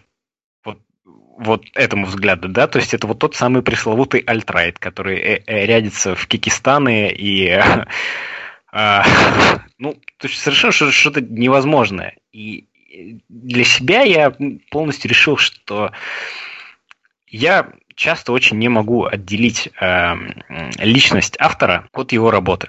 Да, я, кстати, этого не смогу сделать в э, My Favorite Thing is Monsters, которую мы будем обсуждать чуть позже. Я, ну, например, э, я не могу читать э, прозу Орсона Скотта Карда, потому что для меня э, человек, который пишет петиции, состоит в обществах эм, католической или там протестантской церкви, которая требует э, сжигать и убивать э, гомосексуалистов только потому, что они гомосексуалисты, ну, это невозможно для меня просто, да, потому что тут речь даже не о гомосексуализме, а о том, что убивать просто других людей, ну, просто нельзя. И человек, который пишет какую-то фантастику, может быть, даже хорошо пишет, но имеет такие мнения, он для меня, ну, в общем, перестает существовать, потому что это, это, это что-то жуткое, людоедское и страшное и темное. Если человек требует убивать кого-то за там, э, определенные, скажем, взгляды или, э, ну, в общем, стиль жизни. И вот Брэндон Маккарти это как раз один из тех людей. Это вот э, как раз вот абсолютно сумасшедший, абсолютно чудовищный человек, но он делает такие невероятные комиксы, и эти комиксы, они настолько светлы, и они настолько про Никит, яркость давай тебя уже я, прервем. Я, не могу. Я не могу Тормози. Я предлагаю читателям интереса ради посчитать количество э, слов невероятное во всем этом Никитином да. монологе. Я замечу, я замечу, что я ни разу не сказал слово обсессия за этот подкаст. Мы, мы очень рады. Я помню, что ты э, переслушал предыдущий и заметил, что ты очень много раз его сказал и решил забавить для себя это слово. Да. А я немножечко скажу про э, тогда про Сейчас пауза. Я немножечко... Давай, может, мы скажем уже. Нет, я буду говорить и говорить. Я немножечко скажу про продуктивность Брэндона Маккарти. О май гад. Брэндон Маккарти выпускает огромное количество питчей в разные издательства, которые, видимо, из-за его вот реальной персоны не всегда, э, не всегда, а точнее никогда не увидят свет. А, например, это пич э, комиксу Джейсона Аарона про Росомаху э, в соавторстве с Джейсоном Аароном. Вольвернейтер. Это пич про смесь Росомахи с Терминатором и Терминатор из наномашин. Да? А, например, это Pitch The Eternity Quest. Это про то, как команда, состоящая из Спайдермена, а, Алой Ведьмы, Доктора Стрэнджа и Существа, ищет, э, ищет э, ну, соответственно, камни из Infinity Stones, да, из Infinity Gauntlet, и э, пытается остановить Галактуса, и все это завязано, ну, представляется Брэндоном Маккарти как э, Lord of the Rings in Ditka Dimension, да, звучит просто невероятно, простите меня.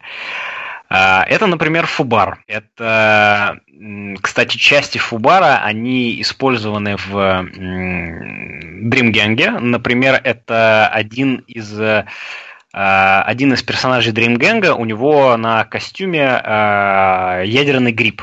И вот в Фубаре маска домино у главного персонажа, она сделана в форме ядерного гриба. Ну, Фубар это Э, это military, military э, анаграмма, которая fucked up beyond any repair. В общем, и, естественно, про то, как часто э, происходит в комиксах Брэнда Маккарти, про то, как какой-то герой, он, в общем, э, делает такой побег из реальности нашей в какую-то магическую, непонятную, в которой все fucked up beyond repair. Э, короче говоря, таких питчей очень много. Это и Fever 2. И вот э, Dream Gang это, это сборник из таких питчей. Он очень сильно инспирирован Зосеров Зилк. Это, как я уже упомянул, это комикс Элла Юинга и Брэндона Маккарти про, про Доктора Стрэнджа, в общем говоря. А Dream Gang это комикс про то, как э, маленький мальчик он впадает в состояние дрома Dream и путешествует по снам. И в этих снах есть такая иконографика, которая и заставляет меня любить комиксы Брэндона Маккарти.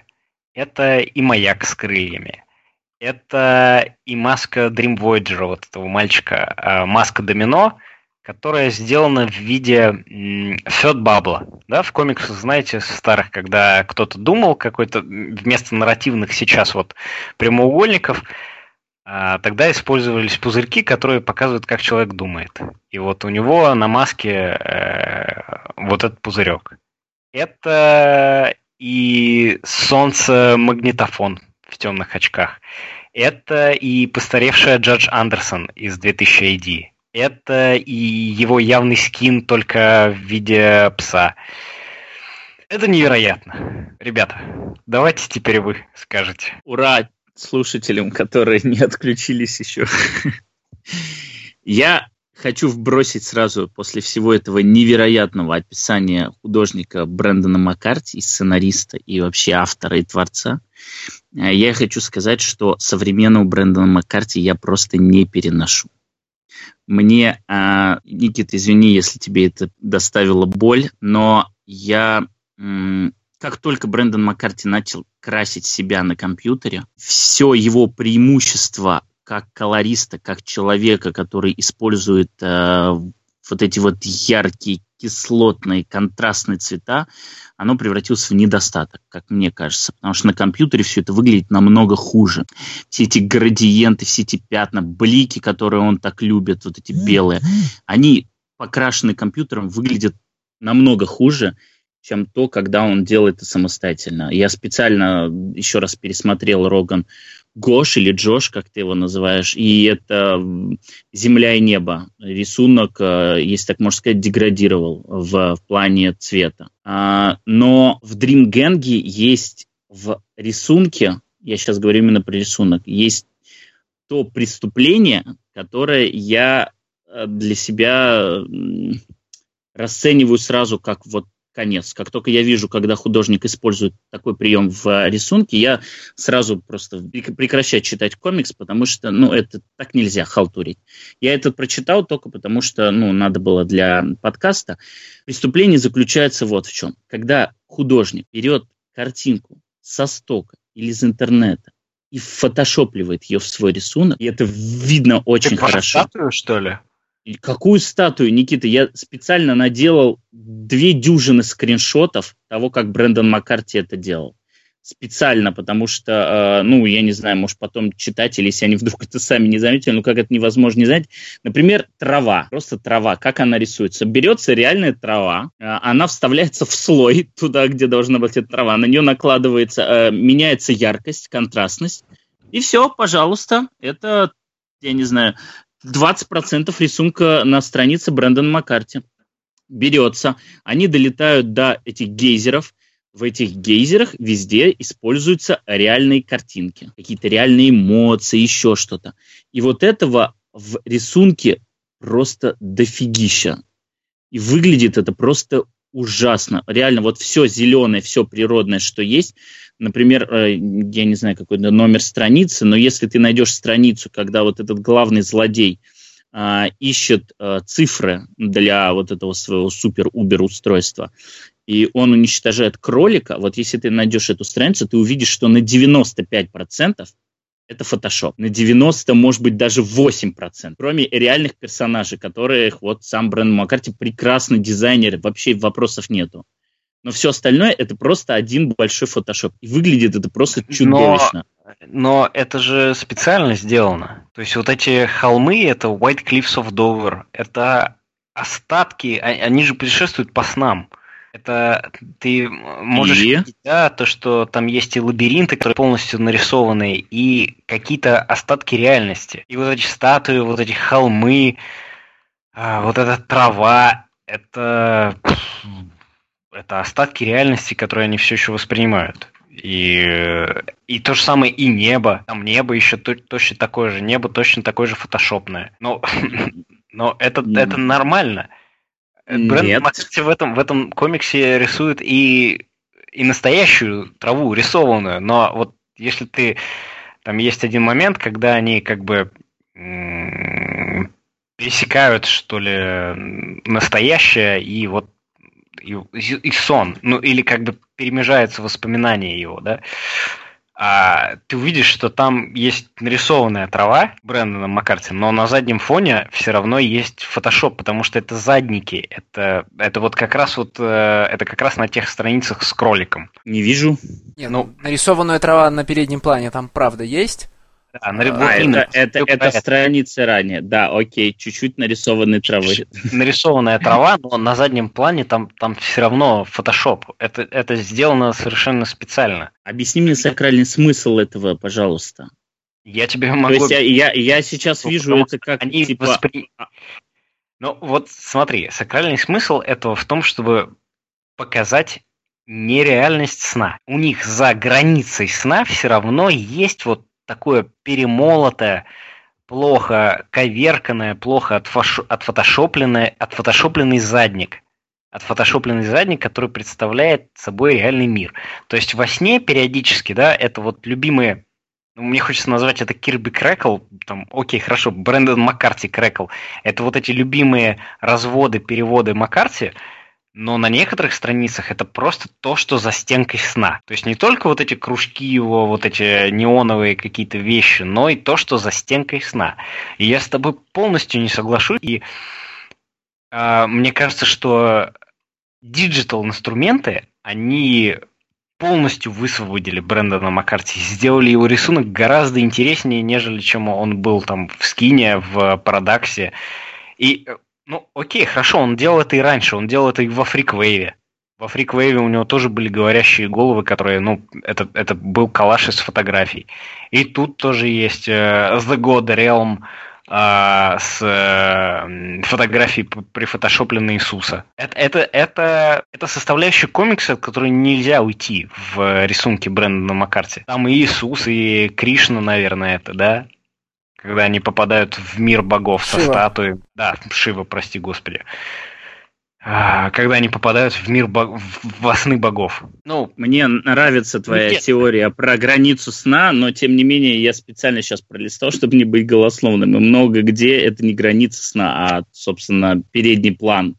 То, с чем они взаимодействуют, находясь Нет, во сне. там это То же показано. самое. Стас, там же вот показан этот разрыв. Вот, значит, например, в самом начале второй части, посмотри, там, как, пока они находятся снаружи отеля, отель э, фотошопный, да, и как только они в него входят, то есть, как, пока они видят его впереди как э, от- отблеск реальности во сне, он фотошопный, а как только они в него входят, как в часть сна, все интерьеры в нем нарисованы. Там этот просто переход, он виден ра- прям в рамках одной страницы. Я согласен, что страницы про траву в этом смысле специфично работают, потому что там задники фотошопные, а спереди папоротники нарисованные, а потом поверх м, фотошопной травы нарисованы три реальные травинки, среди них сидит синичка. И вот эти страницы выглядят довольно диссонансно. Но это действительно выглядит как, э, ну, как осознанный повтор- повторяющийся прием.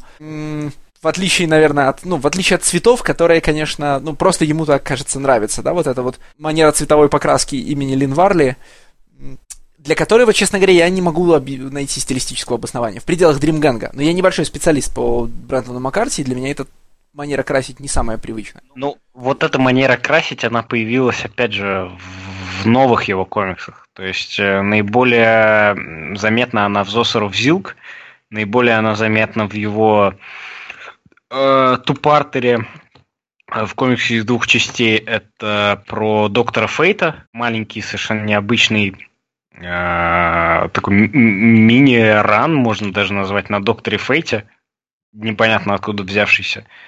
А, она есть точно так же, ну, Фивере немножко по-другому, она как бы там только зарождается, да, если слово можно здесь выбрать. Но в Dream Gang это уже апофеоз полностью, вот его нового метода покраски. И надо сказать, что он к нему всегда тяготел. Тот же самый ребут, он сделан именно вот с помощью таких computer-generated images, э, с кислотными красками, с яркими контрастными красками. А, Слушай, но ребут... Всегда он к нему тяготел во фриквейве еще. Смотри, ребут, как Ребят. и э, как, как и покраска, вот про которую упомянул Лин Варли в Dark Knight Strikes, Strikes Again, да, это артефакты совершенно определенной эпохи, и хотя их принято хейтить за их визуальный стиль, они прям великие для своей эпохи, потому что и там, и там обожаю, люди... Да, нет, ну, по другим причинам. Э, потому что и там, и там люди, обладающие новой несовершенной технологией, компьютерной, да, вот Лин Варлес с ее компьютерной покраской, и ребут, который, ну, в общем, был, э, ну, большим рискованным шагом э, в области компьютерной анимации. И там, и там люди двигают границы медиума, и то, что нам сейчас не очень, э, ну, типа, сейчас принято вот там хейтить покраску Dark Knight, э, э там, Strikes Again, там, где бы вы были, если бы Лин Варли не экспериментировала, да, вот в этом месте как бы, зачем Брэндон Маккарти вот делает вот этот, ну, вот, вот эти анилиновые страницы сейчас, я не очень понимаю. Может, это как-то там работает на драхорсовской бумаге, но просто, ну, как бы, для меня это, знаешь, там, выстрел конфетти в лицо, и как бы, ну, мне очень становится довольно трудно различать рисунок в некоторых случаях, когда у него количество цветовых пятен, э, ну, разноцветных цветовых пятен на странице рядом прям, ну, превышает определенную границу, у меня начинает ребить. Я понял тебя, а вот у меня как раз именно мне сложнее воспринимать рисунок Брэндона Маккарти старый, то есть еще времен, наверное, судьи Дреда. А, и в, в том числе для меня абсолютно виден разрыв и, и, и прогресс Брэндона Маккарти между его старыми 2000 эдишными комиксами, опять же, по Джадж Дреду, и буквально там новыми, которые он делал там в 2015 году про, опять же, про Доктора Кто. У него был комикс Джадж Дред Доктор Кто. И это невероятный разрыв, и невероятный прогресс. И для меня вот как раз вот вся вот эта вот наносная рябь, если ее можно так назвать, да, вот то, что идет за границами гаторов – это, это, это вот это дополнительный слой удовольствия. Невероятности. Дополнительный слой да. невероятности. Да. Никит, извини, но я все-таки вы меня ни разу не убедили про Photoshop. Пожалуйста, откройте первую страницу со сцены в реальности, которая вся нарисована, кроме панели на третьем уровне. Задник зафотошопленный. И пожалуйста, попробуй оправдать своего любимого художника и объяснить, какой же смысл здесь было что-то рисовать, а что-то фотошопить. Я тебе могу сказать, я, я, могу, я могу защитить Брэндона Маккарти в любом случае. А, я тебе могу сказать, что Photoshop он появляется и в самом начале страницы. Это и экселевская э, страничка, да, это и задника, когда он, когда он комьютит, да, ну то есть едет с работы домой, да, это и э, зомби. Кажется, в заднике, в заднике нет фотошопа, там все нарисовано. Ну, нет, так, нет, нет давайте задник... остановимся. Я хочу поговорить про сюжет комикса. У меня есть чувство. Да как говорить про комикс, если на него смотреть невозможно просто. Об этом ну, речь. Ты, конечно, сейчас ты, ты не ты, у тебя нет вкуса. Подождите, э, подождите спорить, у кого нет вкуса, пока мы не обсуждаем Эмиль Феррис. Дайте я наброшу. А, значит, вот скажите мне, пожалуйста, чем Dream... Так, нет, я сформулирую иначе. Значит, а, ш... о чем я думал, когда я читал Dream Gang, особенно первую его часть? Я вспоминал все, а, значит, наш, все наши дискуссии, в которых часто, значит, я оказываюсь против всех, в, в, значит, в подкасте, например, в прошлом выпуске касательно бага, и часто за пределами его, например, в области составления второго мастрида, когда э, комикс состо... быстро и интенсивно вводит много странных необъяснимых сущностей с новыми маркерами, и, ну, в смысле, с новыми названиями, с новыми терминами, и там нет времени объяснять быстро в машину. Кстати, в Дримгенге буквально есть такая панелька. А, и, значит, в ответ я начинаю слышать, ой, ну нет, значит, а, трансформеров э, как этот самый, трансформеров Мозанмидзай нельзя читать, потому что я открыл первые три страницы, а там 20 непонятных терминов, и мне нужно, наверное, входить в реальность. Ой, ну нет, бага сложно читать, потому что нужно перечитать кирбевский четвертый мир и вспомнить, кто все эти люди, почему это Орион, а тот мужик на лыжах. Там. Так, и нет, вот эти подожди, все истории, про подожди, Бага я, смотри. Бага я говорил, что его легко читать. Нет, оно было когда... Нет, это когда у нас был разговор до подкаста о том, надо ли пересчитывать Кирби, да? А, и в этот раз я вот, значит, а, я же каждый раз отставил позицию, там, нет времени объяснять быстро в машину, смотрите, оно нормально работает. А вот, значит, Dream Gang это комикс, ров- вызывающий ровно те же ощущения на стадии, ну, погружения в мир комикса, да, простите, изучения его сеттинга. Только ты твердо знаешь, что никакого внешнего а, контекста, никакого постороннего setting'а здесь нет, никакой четвертый мир, никакой там старый ongoing трансформеров перечитать нельзя. И вот нужно, там, короче, нужно согласиться сесть в машину и помчаться. А что такое Drama, значит, что такое Drama Dream, кто такие Dream Gang? И там, почему эти два мужика в странных шапках появились посреди, там, посреди второй части, мы разберемся по пути. Наверное, это все должно как-то работать и должно нас догнать к финалу.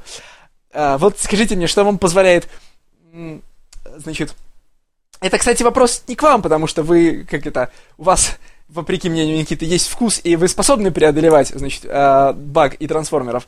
А вот, значит, многие читатели пусть задумаются, да, чем отличаются комиксы, в которых мы знаем, что контекста нет, и готовы принимать на веру, а, вот, значит, безумное сеттинга строительства за три страницы, и комиксы, в котором нам кажется, ой, нет, э, я здесь не вступлю, надо прочитать, 500, значит, 500 тысяч номеров предыдущего контекста, потому что я не могу без контекста вникать, что происходит. Ну, мне кажется, все просто, Леша. Ну, неравное положение, в котором оказываются читатели.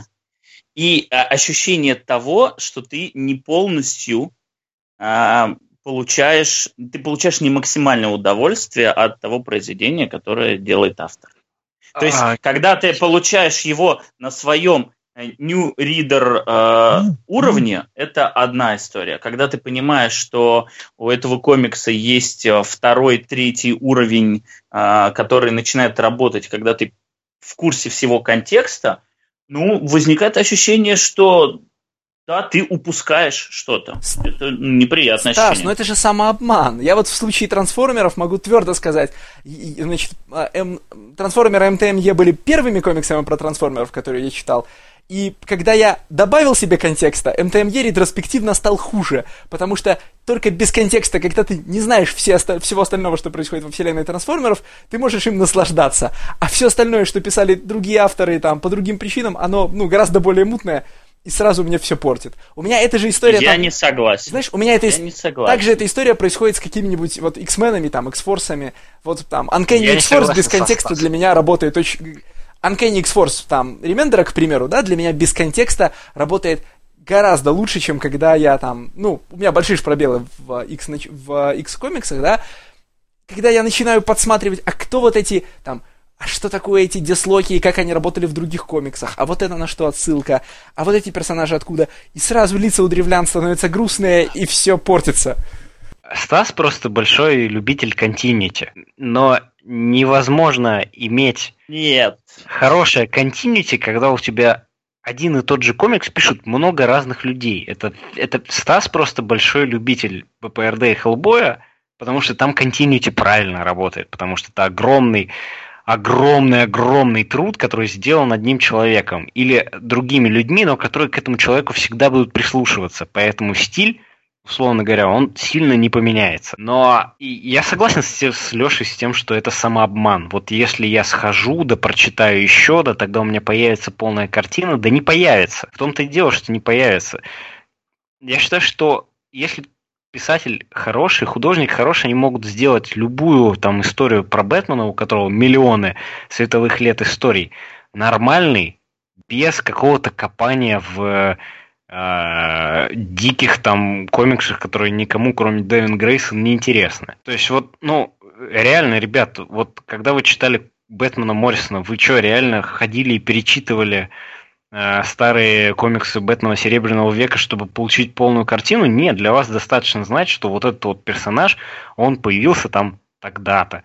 И вот этот персонаж, у него было там пару, пару номеров э, с Бэтменом и Робином, и это Бэтмен и Робин э, Die at Dawn. Вот и все. То есть Достаточно просто поверхностный уровень. Дефлок, окей, да, это киборг, э, мертвый киборг, э, убийца из будущего. Все, этого достаточно. То есть, э, когда, когда про Кейбла пишут, что он мутант-убийца из будущего, этого достаточно. Все, вам не, не нужно знать, что он там сын э, Скотта Саммерсона, Нейтана Саммерсона, там каких-то из будущего, из прошлого, с апокалипсисом. Никит, ну тормози, тормози. Ну, в одной истории это не важно, в другой истории это выстрелит. Ну, come on, это все, все, каждый случай уникален, но если мы говорим в целом по э, средней температуре по больнице, то люди, которые владеют контекстом, они в более выигрышном положении находятся, чем те, кто не владеет контекстом. А когда вы все в одинаковом положении приходите к истории, у которого контекста нет, нет и проблема. Вот и все. Это ответ на вопрос Леши. Есть, но другая. Я вот хочу вернуться с этим к Дримгангу. Важно помнить, что средняя температура по больнице включает морг. Так вот, а, значит, у меня с Дримгангом в связи с этим возникала следующая трудность. А, ну, я сегодня про каждый комик говорю, что я чуть чувствую себя глуповатым и, значит, что-то, мне все время кажется, что я что-то не понимаю. Так вот, в Дримгенге, как мне показалось, больше персонажей, э, чем нужно для выражения центральной идеи. То есть месседж э, как бы меня достиг, но я все еще не могу объяснить, а я там даже на всякий случай перечитал, все еще не могу объяснить, зачем нужны некоторые из этих персонажей, почему бы их не слить в одного, почему бы не выбросить из истории вот этот кусочек. И если... Смотри, объяснить. подожди, Стас, э, подожди, Никита. Да? И если в случае, когда я там читаю какой-нибудь, как бы там, heavy continu... ну, типа комикс, который имеет бэкграунд на 500 э, других выпусков Continuity, я про себя думаю, а, ну, нормально, вот этот кусочек я не понял, как он работает, но он не для меня, он для тех, кто читал там комикс 78 -го года Стива Энгелхарта, они, наверное, здесь получили свой оргазм, а я поехал дальше. А здесь, когда это, ну, когда Dreamgang это вещь в себе, она, понятно, имеет шансы на продолжение, но она относительно закончена в э, существующем ну, в существующем формате. Я нахожу кусочки, в которых я не понимаю, зачем они нужны, как они работают на центральные темы комикса, и думаю, черт, ну я тупой. Значит, здесь есть еще одна тема, для которой они совершенно необходимы, а я ее в упор не вижу и вот не нашел. И все. Сижу грустный. Оказывается, они здесь только потому, что Брэндон Маккарти э, любит дизайнить персонажей э, самых разных, вставлять и рисовать. Стас прав абсолютно. И огромная, э, не огромная, а пару персонажей из Dream Gang это то, что не вошло в другие питчи. Вот и все. Ну, то есть это такая проблема сценаристов слэш-художников, да, которые придумывают куски сценария, потому что им интересно их порисовать. Нет, это больше проблема Брэндона Маккарти, у которого очень много наработанного материала, который некуда выпускать. И поэтому, да, здесь я абсолютно соглашусь, что Dream Gang из-за этого страдает, потому что здесь есть вот те как раз, я почему питч-то и упоминал, потому что вот из этих питчей здесь есть персонажи, здесь есть концепты, здесь есть э, даже странички. И это большая, ну, для меня небольшая, да, но для кого-то будет проблема этого комикса в том, что здесь понапихано вот столько всего.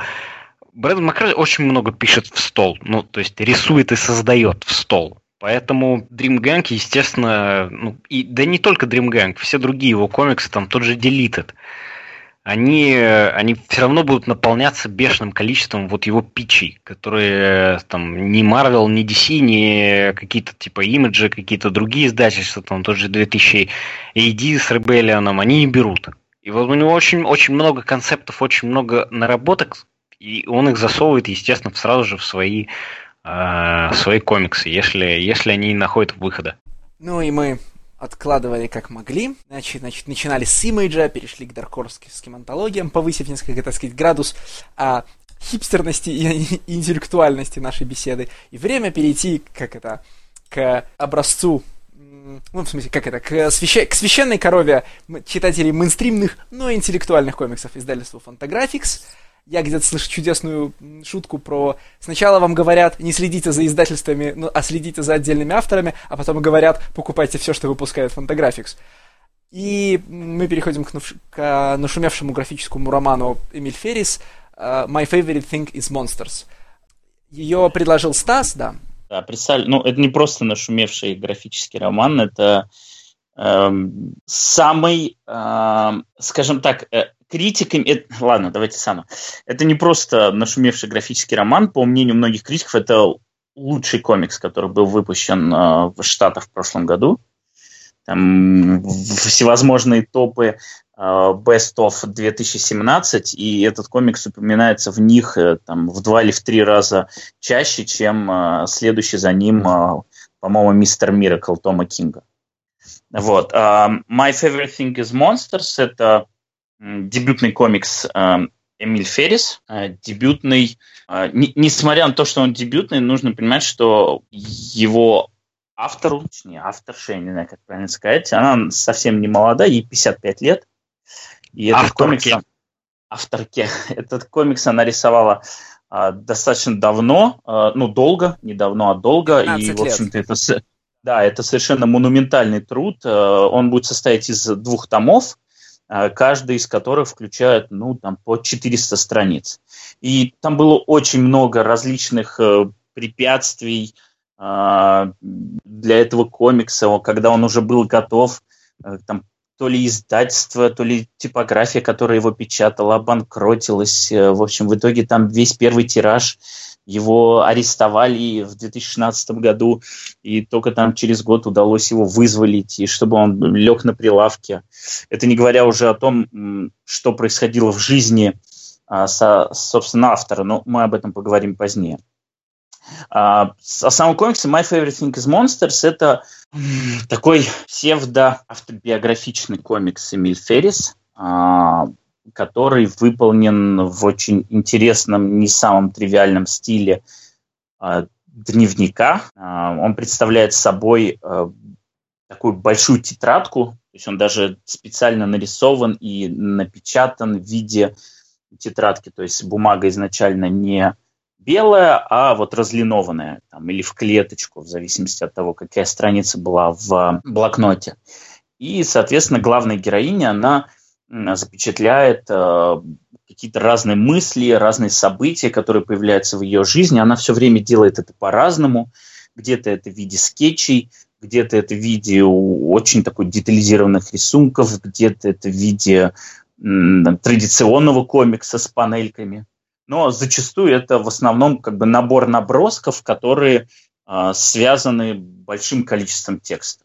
Э, текста в этом комиксе очень много. То есть нужно понимать, что эти 400 страниц, ну, скорее всего, выделяют нам по часу-полутора в день, вы будете читать, ну, там, типа дня 4-5. Вот. И он повествует а, о маленькой девочке, которую зовут, сейчас боюсь соврать, ее зовут Карен, кажется. Ну, ее называют Каре в основном в семье. А, не соврал, да, ее, она Карен. Карен.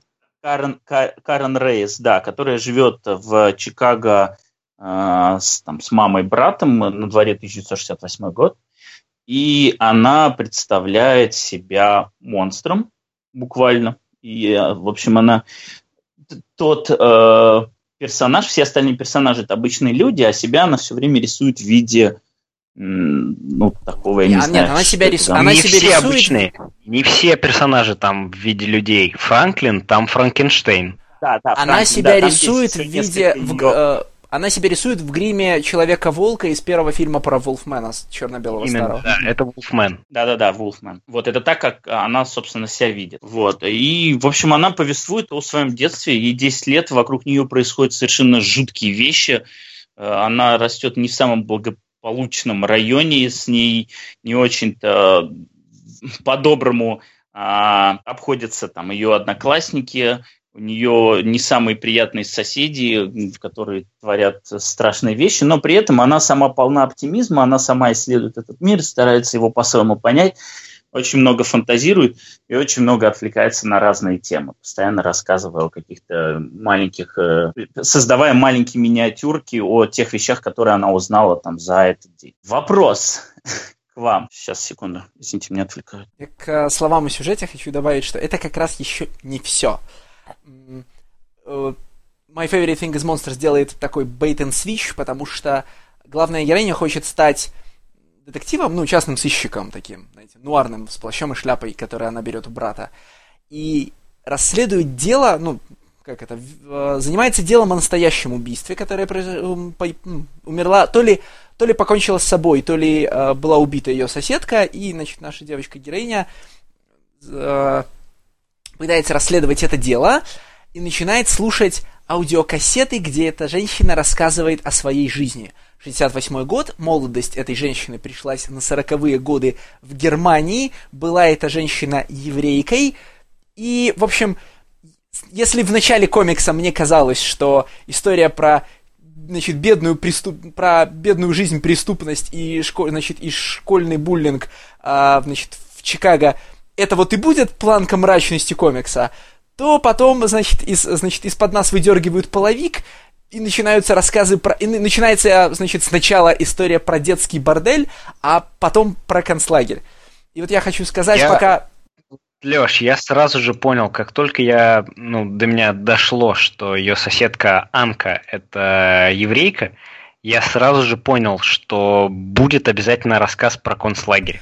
Слушай, концлагерь... Будет обязательно рассказ про то, как... Ну, только я себе это представлял не Берлин, да, я себе это представлял все-таки какую-нибудь Варшаву, да, то есть я думал, что будет рассказ о варшавском гетто. Вот вырывайте мои слова из контекста потом, чтобы это было смешно, да, но, значит, Uh, история, про, история про концлагерь это, в общем, легкая развлекательная часть комикса, а вот, значит, детским борделем меня переехало. Я хочу сказать, что я, конечно, читал uh, значит, этот комикс, uh, что, ну, это явно повлияет сейчас на обсуждение, поэтому я признаюсь. Я читал этот комикс, значит, с залпом, вот, за три дня перед подкастом, за три-четыре дня перед подкастом, и за, за эти четыре дня я по там, сложным причинам поспал всего три часа, поэтому у меня раскрылись все чакры, что были в организме, и, значит, э, ужас существования героини, ну, уже существование этой еврейской женщины в детском борделе, а потом еще, ну, как бы, а потом на содержании у педофила, вот он в меня вошел концентрированно и неразбавленно, и я даже, значит, э, я даже писал ребятам в, э, ну, в чате, где мы готовим подкаст, слушайте, а может триггер-ворнинг ставим, а может как-то, я не знаю, ограничим обсуждение, ай-яй-яй, все очень плохо. Сейчас меня, конечно, уже слегка попустило, э, потому что я продолжаю не спать, но надо признать, что, в общем, не позволяйте первым там 50 страницам комикса э, заманить вас в комфортную ловушку. Ну, я уже все самое страшное видела. Это книга о том, что чудовище, чудовище тоже надо любить, и все будет хорошо. Нет, хорошо не будет. А впереди еще второй том. Я тебе могу, Леш, сказать, что вот э, сегмент из жизни Анки в, сначала в детском борделе, а потом на содержании у педофила Шульца, это в точности прям вот до малейших подробностей, до малейших схожестей рассказ э, Михаила Елизарова «Я вернусь» про жизнь э, да, и воспоминания. Да, согласен, воспоминания да. Э, тоже выжившего, пережившего концлагеря еврея Марка Борисовича Гольденштейна, Марка. Э, в этом рассказе присутствуют такие герои, как дядя Адик, такие концепты, как цукаты, и, естественно, в общем, другие разные вещи. Это в точности, в точности рассказ «Я вернусь».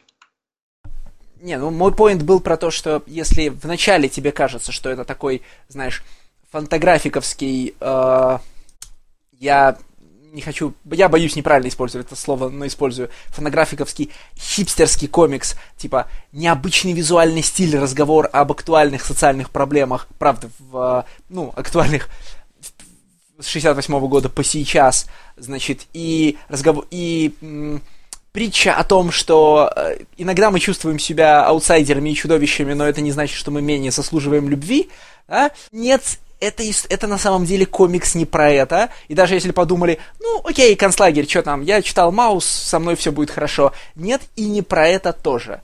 А если, кто, значит, если кто-нибудь знаком с этими переживаниями, то аналогичным образом, значит, меня размазало по стенкам от, значит, от графического романа Ули Люст. А, первый день последнего дня... О, короче, последний день твоей жизни, по-моему, он называется. А, в общем, кто были... Э, про, про про путешествие двух девушек на Сицилию. В общем, кто видел, те знают. И как бы я бы сказал, да, в общем, к этому комиксу надо немножко морально готовиться, и лучше, и лучше чувствовать хорошо, когда вы, когда вы его читаете. Ты знаешь, себя. Леш, вот э, для меня вот все, что здесь э, подходит под э, определение Coming of Age, то есть вот как раз то самое начало комикса, я ненавижу его. Просто это самая неинспирированная фигня, какая только может быть на свете. Девочка, которая воспринимает себя монстром, которую не любят одноклассники. Она одноклассников тоже не любит. У нее появляется Blood Sister, сестра по крови, в которой она испытывает какие-то э, э, романтические чувства, которые она пытается там в себе подавить. Э, этот брат, который вуманайзер, который э, художник и который с мексиканским бэкграундом, чудовищно просто. Реально, это, это реально монстр. Это вот более неинтересные истории для себя, опять же, я говорю, я не могу придумать. Но вдруг этот комикс взлетает на высоту, и эта высота — это те несколько сцен, разворотов и даже страниц, а, когда ее брат э, приводит ее в, в музей, где она начинает э, ну, это, это воспоминание даже о том, как ее брат привел ее в музей, где она смотрит на картину Сирата, где она смотрит э, и на, на, ну, смотрит, что из себя составляет вообще рисунок, как, как он появляется, она разбирает его на такую геометрию. Вот это, я думаю, блин, вот это круто. Для этого, наверное, стоит переждать вот эти просто там, я не помню, 50 или 60 или даже 100 страниц, которые ну, слушайте, э, истории Coming of Age их было тысячи и сотни, и, э, в общем, страдания человека, они действительно, как этот комикс тоже показывает, зависят исключительно от временного периода, в котором живет человек. Да? То есть, э, условно говоря, проблемы вот этого монстра, они, ну, Карен я имею в виду, они, ну, никакие по сравнению с проблемами Анки. А если бы у Карен был интернет, все вообще бы закончилось хорошо. Да, да, да, да. Потому что можно фрустрироваться обо всем в тумблер. Я хочу прервать тебя вот почему. То есть, вообще, конечно, это все, о чем ты сейчас говоришь, это типичные проблемы дебютной интеллектуальной прозы. Ну, то есть, будь это книжка без картинок, тип, там, э, интеллект, дебютный интеллектуальный роман 40-летней женщины, 40-летнего и 40-летнего мужчины, кстати, тоже, он примерно всегда так и выглядит и содержит эти темы, ну вот, значит, фрики, да, фрики я иногда концлагерь. лето в нашем кантри-домике. Это, ну, это то, почему я ненавижу Кетчер in рай. Но я тебя прерываю, потому что Стас хотел задать вопрос, и мы ему не дали. Нормально ты, Леша, вспомнил. Но на самом деле вы уже начали обсуждать, и в том числе те вещи, которые я хотел бы, услышав, по которым я хотел бы ваше мнение, мне интересно, насколько вам а, понравилась сама форма. То есть форма даже не в плане, что это там автобиография, хотя это не автобиография, это псевдоавтобиография, она инспирирована э, тем опытом, который у нее был по жизни. А именно вот э, сама форма э, вот этого вот ноутбука, который э, диктует очень много, э, который не то что диктует, он ведет ко многим нетипичным э, последствиям для комикса. Это, во-первых, в том, насколько он визуально скачет от сцены к сцене. Во-вторых, насколько повествование происходит рваным, потому что оно идет совершенно непрямолинейно, и дело даже не в том, что появляются какие-то флешбеки, а в том, что а, у ребенка много разных эмоций, у него много разных впечатлений. Буквально в комиксе происходит, когда он рассказывает про одну тему, а потом вдруг соскакивает, уходит сильно в бок – рассказывает про какую-то маленькую миниатюру там на 10 страниц, потом возвращается, потом опять уходит в бок. То есть достаточно хаотично комикс скачет, и при этом, э, исходя из того, что рассказывает он про разные вещи, он еще и очень сильно жанрово меняется. Где-то это, там, я не знаю, романтическая комедия, ну или просто романтическая история где-то это какой-то хоррор, особенно со всякими этими хоррор-вставками. То есть ребенок считает себя монстром, он фанат жанра хоррор, и он постоянно на некоторых страничках иногда уместно, иногда совершенно просто вот как получится, как придется, он рисует обложки хоррор-комиксов. Я думаю, хоррор это как раз сцены в концлагере. А это Не, ну больше, ну... это... Опа, опа, вот, он, вот оно сейчас, оно появится. Это больше обсессия Карен с монстрами и комиксами про монстров, которые ей запрещены. Ну, вот эти вот Гнарли комикс, э, там, Крип комикс, да, э, которые запрещают ей читать э, монашки в католической церкви. Она, так как мексиканка, ну, она католичка, естественно. Слушайте, ну вот... Э опять же, к предыдущему моменту про типичные типичные элементы дебюта, да, вот это же фетишизация, э, фетишизация докодовых хоррор-комиксов, да, и изобретение обложек к этим хоррор-комиксам. Это же такая же опять типичная штука для, скажем так, не комиксных людей, которые приходят в комиксы и начинают их любить, да, вот вы не замечали, какие крутые EDC-шные комиксы, а сейчас я вам, значит, выражу их прав. любовь, да, и вот здесь, безусловно, клевые э, стилизации под EC-шные обложки, да, но, в общем-то, они существуют в комиксе, ну, сами по себе, ни для чего, да, там просто у нас есть такие перебивочные странички. И я хотел еще сказать, что вообще формат-то, ну, нифига не новый, в смысле, был же Wimpy Kid, да, был же этот, блестя... был же блестящий комикс, э, подожди, был тот, как он назывался сейчас?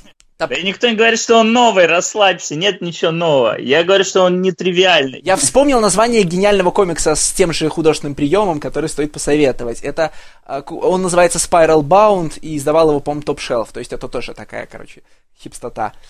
А, вот, ну, Spiral Bound, конечно, не про вот это все, в смысле, он не про ДЦшный хоррор и не про концлагерь, но если вас э, там, от нашего обсуждения или от чтения My Favorite Thing is Monsters зацепит вот эта идея комикса как стилизации под тетрадку, в которой там э, ребенок корябает ручкой, да, вот Spiral Bound это комикс для вас. Я к чему этот вопрос задавал? Потому что лично для меня э, вот вот это вот жанровое разнообразие, визуальное разнообразие в повествовании Рвана, оно стало камнем преткновения. Я, ну, честно, не поклонник э, вот таких вот э, автобиографичных coming-of-age историй, но если они хорошо написаны, ну, как бы я там с удовольствием их прочту. Но вот эти вот постоянные скачки, лирические отступления, там, прыжки в какую-то другую сторону. Просто они для меня были хит-о-мисс. То есть некоторые вещи очень круто попадали. Вот как раз то, о чем говорил Никита, как ее брат учил рисовать, как он ей объяснял, что как в рисунке работает, как он ей показывал эти картины, как она в этих картинах э, присутствовала, наблюдала там со стороны этих картин. Вот эти вещи круто работали. А были моменты, когда происходили отступления, которые, ну, не то чтобы они что-то давали нарративу, но в принципе тут они не ставят такой цели. Нам в, в целом рисуют какой-то, даже не то, что это портрет эпохи, но это просто портрет, да, наверное, эпохи, портрет того времени и того, что было там в, в голове у человека, там, какие вещи могли его волновать. Но а, они иногда бывают не очень интересны, и в этот момент комикс начинает с тобой связь терять. То есть, э, Я не соглашусь. Либо ты должен настолько сильно проникнуться вот внутренним миром главной героини, чтобы тебе все эти вещи, они добавляли по кирпичику, что, собственно, авторы ставят этими вставками, что какую цель авторы ставят перед собой, делая эти ставки. Вот да-да, я не соглашусь, потому что это не портрет эпохи, это портрет человека. Феррис старается сделать максимально объемную, объемную картину мира, ну, внутреннюю картину головы одной конкретной девочки, в которой есть, конечно, много вещей, которые не нужны центральному нарративу, потому что, ну, наша жизнь не нарративна, и внутри одного человека есть много вещей, не, не нужных для ее текущей главной задачи. Но мне пока кажется, и там вольготно нам это думать, читающим сериаль, сериализованную литературу, да, что эти штуки работают на финал. Есть, ну, что нас ждет большой, ну, такой же огромный второй том, и они там как-то вот к этому сойдутся, то есть, что это начнет как-то дополнительно работать. Потому что, например, те же обложечки же ЕЦшные, те же картины, в, которые выбраны для визита в музей, да, они частично, некоторые из них, работают на центральную идею и резонируют с сюжетом комикса и с внутренним путешествием героини, да, с Бильдунгс-романом. И мне кажется, что дальше эта просто штука усилится, и я надеюсь, что она просто, как это, в конце все щелкнет, и все элементы, которые кажутся ненужными, станут в единую систему, и все заработает. По крайней мере, э, претенциозная литература обычно стремится сделать именно это. Просто смотри, как бы вот у меня перед глазами сразу, как только я начал читать этот комикс, у меня перед глазами был комикс Fun Home э, Элисон Бегдал. И, собственно, она написала свой э, краткий отзыв на обложке этого комикса, ну, на задней обложке. Там э, у ну, во-первых, тот комикс выигрывает по сравнению с этим, как мне кажется, выигрывает тем, что там настоящая автобиография. И там э, человек по-настоящему запускает э, читателя в свой внутренний мир и рассказывает о тех вещах, о которых не то, что там нескольким тысячам читателей можно рассказать, сложно там другу рассказать, а он рассказывает это э, прилюдно.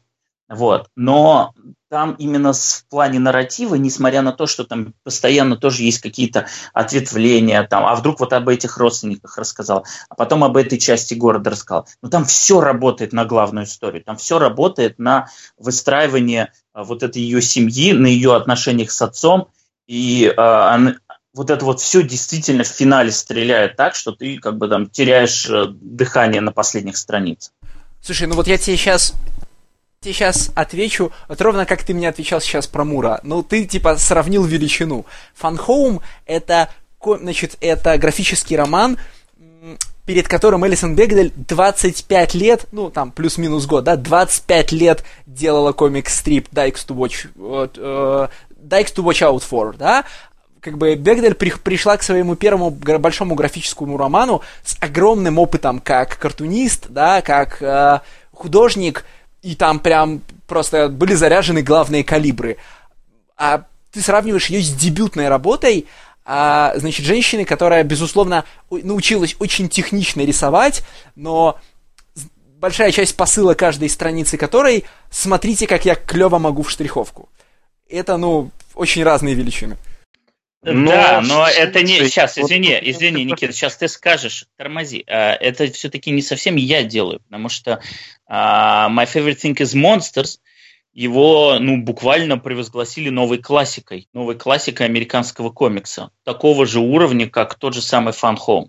Это не моя мысль. Если uh, ее uh, так чуть ли не в один голос критики превозносят, то я хотел бы ее судить на том же самом уровне. Ну, это они... либо, либо меня обманули, получается, и я несправедлив, потому что сразу действительно требую очень многого от, ну, по сути, дебютной работы. Но мы же понимаем, что эта дебютная работа с 95% вероятностью окажется и последней.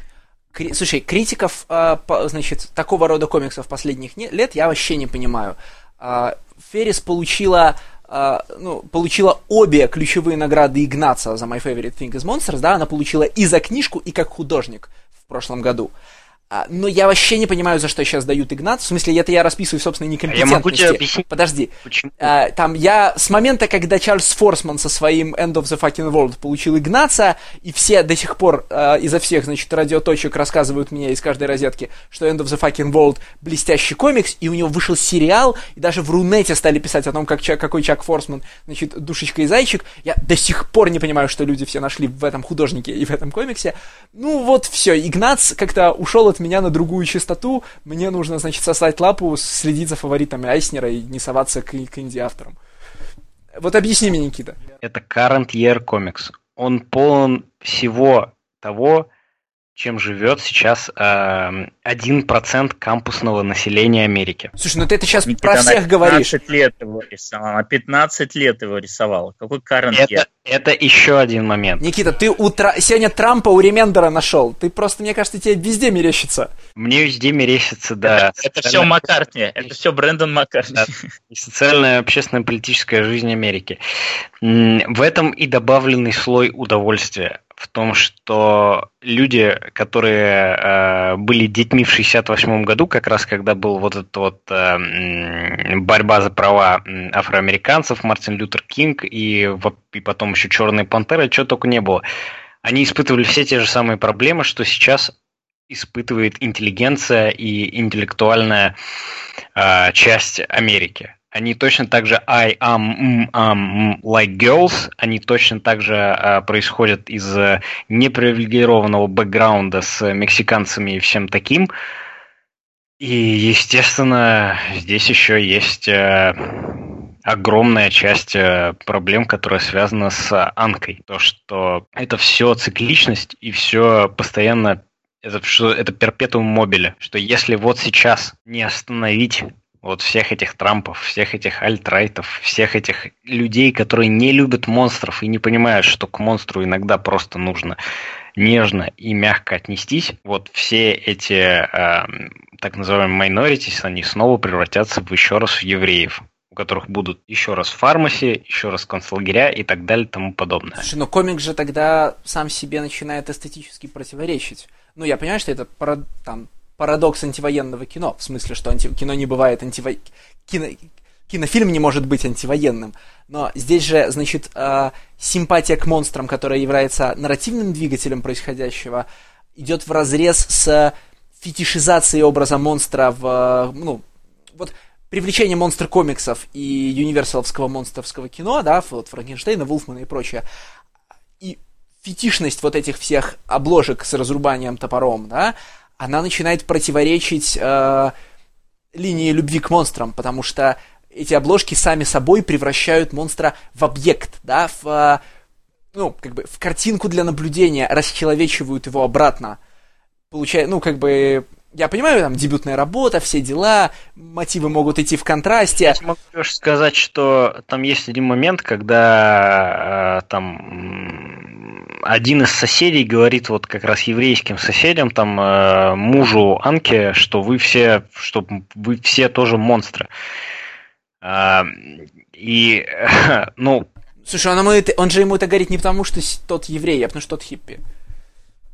Как ты видишь по жизни Анки, она она настоящий монстр. Просто тут, тут, тут просто, короче, уровни монстровства, если это можно так. А, условно говоря, есть хорошие монстры, которые точно так же не любят своих одноклассников, э, гадят куда ни попадя, там, э, воруют какие-то чужие вещи и так далее, да? И ходит, и ходит смотреть, как э, брат, в общем, э, снимает э, проституток. И есть плохие монстры которые здесь выступают в роли ну, людей, которые не поддерживают главных героев и, естественно, педофилов и нацистов. Как, как уже такое, знаешь, перепрыгивание еще больше через уровень. Ну, то есть... И, кстати, комикс нам говорит, нацист хуже педофила. Потому что у, значит, у педофилов в этом комиксе есть, э, как это, облагораживающих стороны, и они иногда совершают хорошие поступки. А фашисты, поскольку практически целиком закадровая угроза, да, вот они ничего хорошего, ну, они ничего их спасающего не делают. Ну, блин, это сейчас тема, в которую, наверное, не стоит заходить. Я это сказал для того, чтобы у нас в ком... как бы, чтобы все желающие могли выдрать из подкаста, значит, Лешу Замского, который произносит фразу нацист, типа, нацист хуже педофила. Хорошо, что... Да, хорошо, что это сказал белорус. Великоподданный другой страны. Ну, окей, да. Ну, на самом деле, это мы сейчас так мрачно шутим, потому что, ну, короче, это защитная реакция на комикс, мне кажется, уже пошла. Да, важный что... момент, который хотелось, да, отметить, что э, при всей вот этой вот э, дикой мрачности, которая в этом комиксе сквозит, оно, ну, он, по сути, является самотерапией для автора. А, и не только по тому, что она высказывает все, что у нее внутри, все ее какие-то э, накопленные жизнью э, Никита Wait for it обсессии.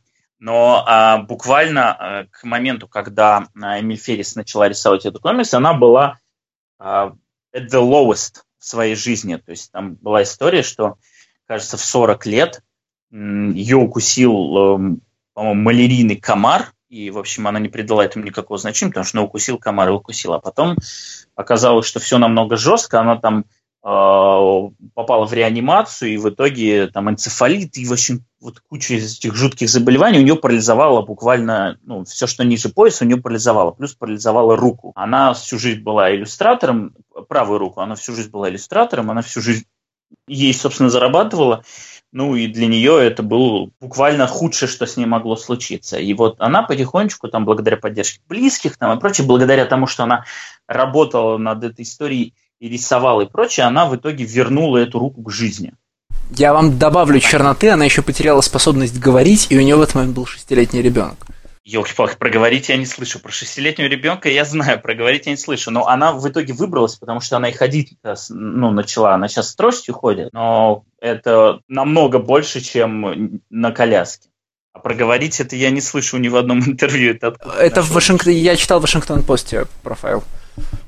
Жесть. Ну, в общем, да, как бы вот это такая история, как комикс способен э, буквально ну, вернуть человека к жизни. Вот поэтому и объясняет такое, э, такое внимание мейнстримной, мейнстримных СМИ к этому комиксу, что тут такая еще история про превозмогание всех трудностей и как бы, как бы там, ну это действительно трудности, да, у человека просто супер тяжелая история, э, никому такого не пожелаешь, и как бы она действительно молодец, что она из этого выбралась, и что она справилась со всеми своими трудностями и сделала такую работу. И как бы я понимаю, что сама Эмиль Феррис, она ни в коем случае не хочет торговать своей историей жизни, и там своими трудностями какими-то автобиографическими, которые были в детстве, полуавтобиографическими. Но со стороны читателя для меня, по крайней мере, это выглядит именно так, что массу внимания этот комикс получил именно из-за всех тех неприятностей и трудностей, которые свалились на голову авторки, и из-за того, как э, насколько он сразу же coming of age автобиографичен, что и тут проблема в плохом нейборхуде, и тут проблема в том, что там, соответственно, она minority, и тут, и там, и тут, и тут, и все, и да еще и евреев засунули. Ну, то есть, как бы, это, это я очень люблю слово Оскар Бейт, но, но это слово не подходит к этому комиксу. Такое впечатление, как будто ну, в смысле, это не Оскар Бейт в том плане, что это не создавалось да. специально, это просто да, фантаграфик да, сам в руки упало специально. золото. Да, именно. Вот Леша полностью объяснил, что я хотел сказать.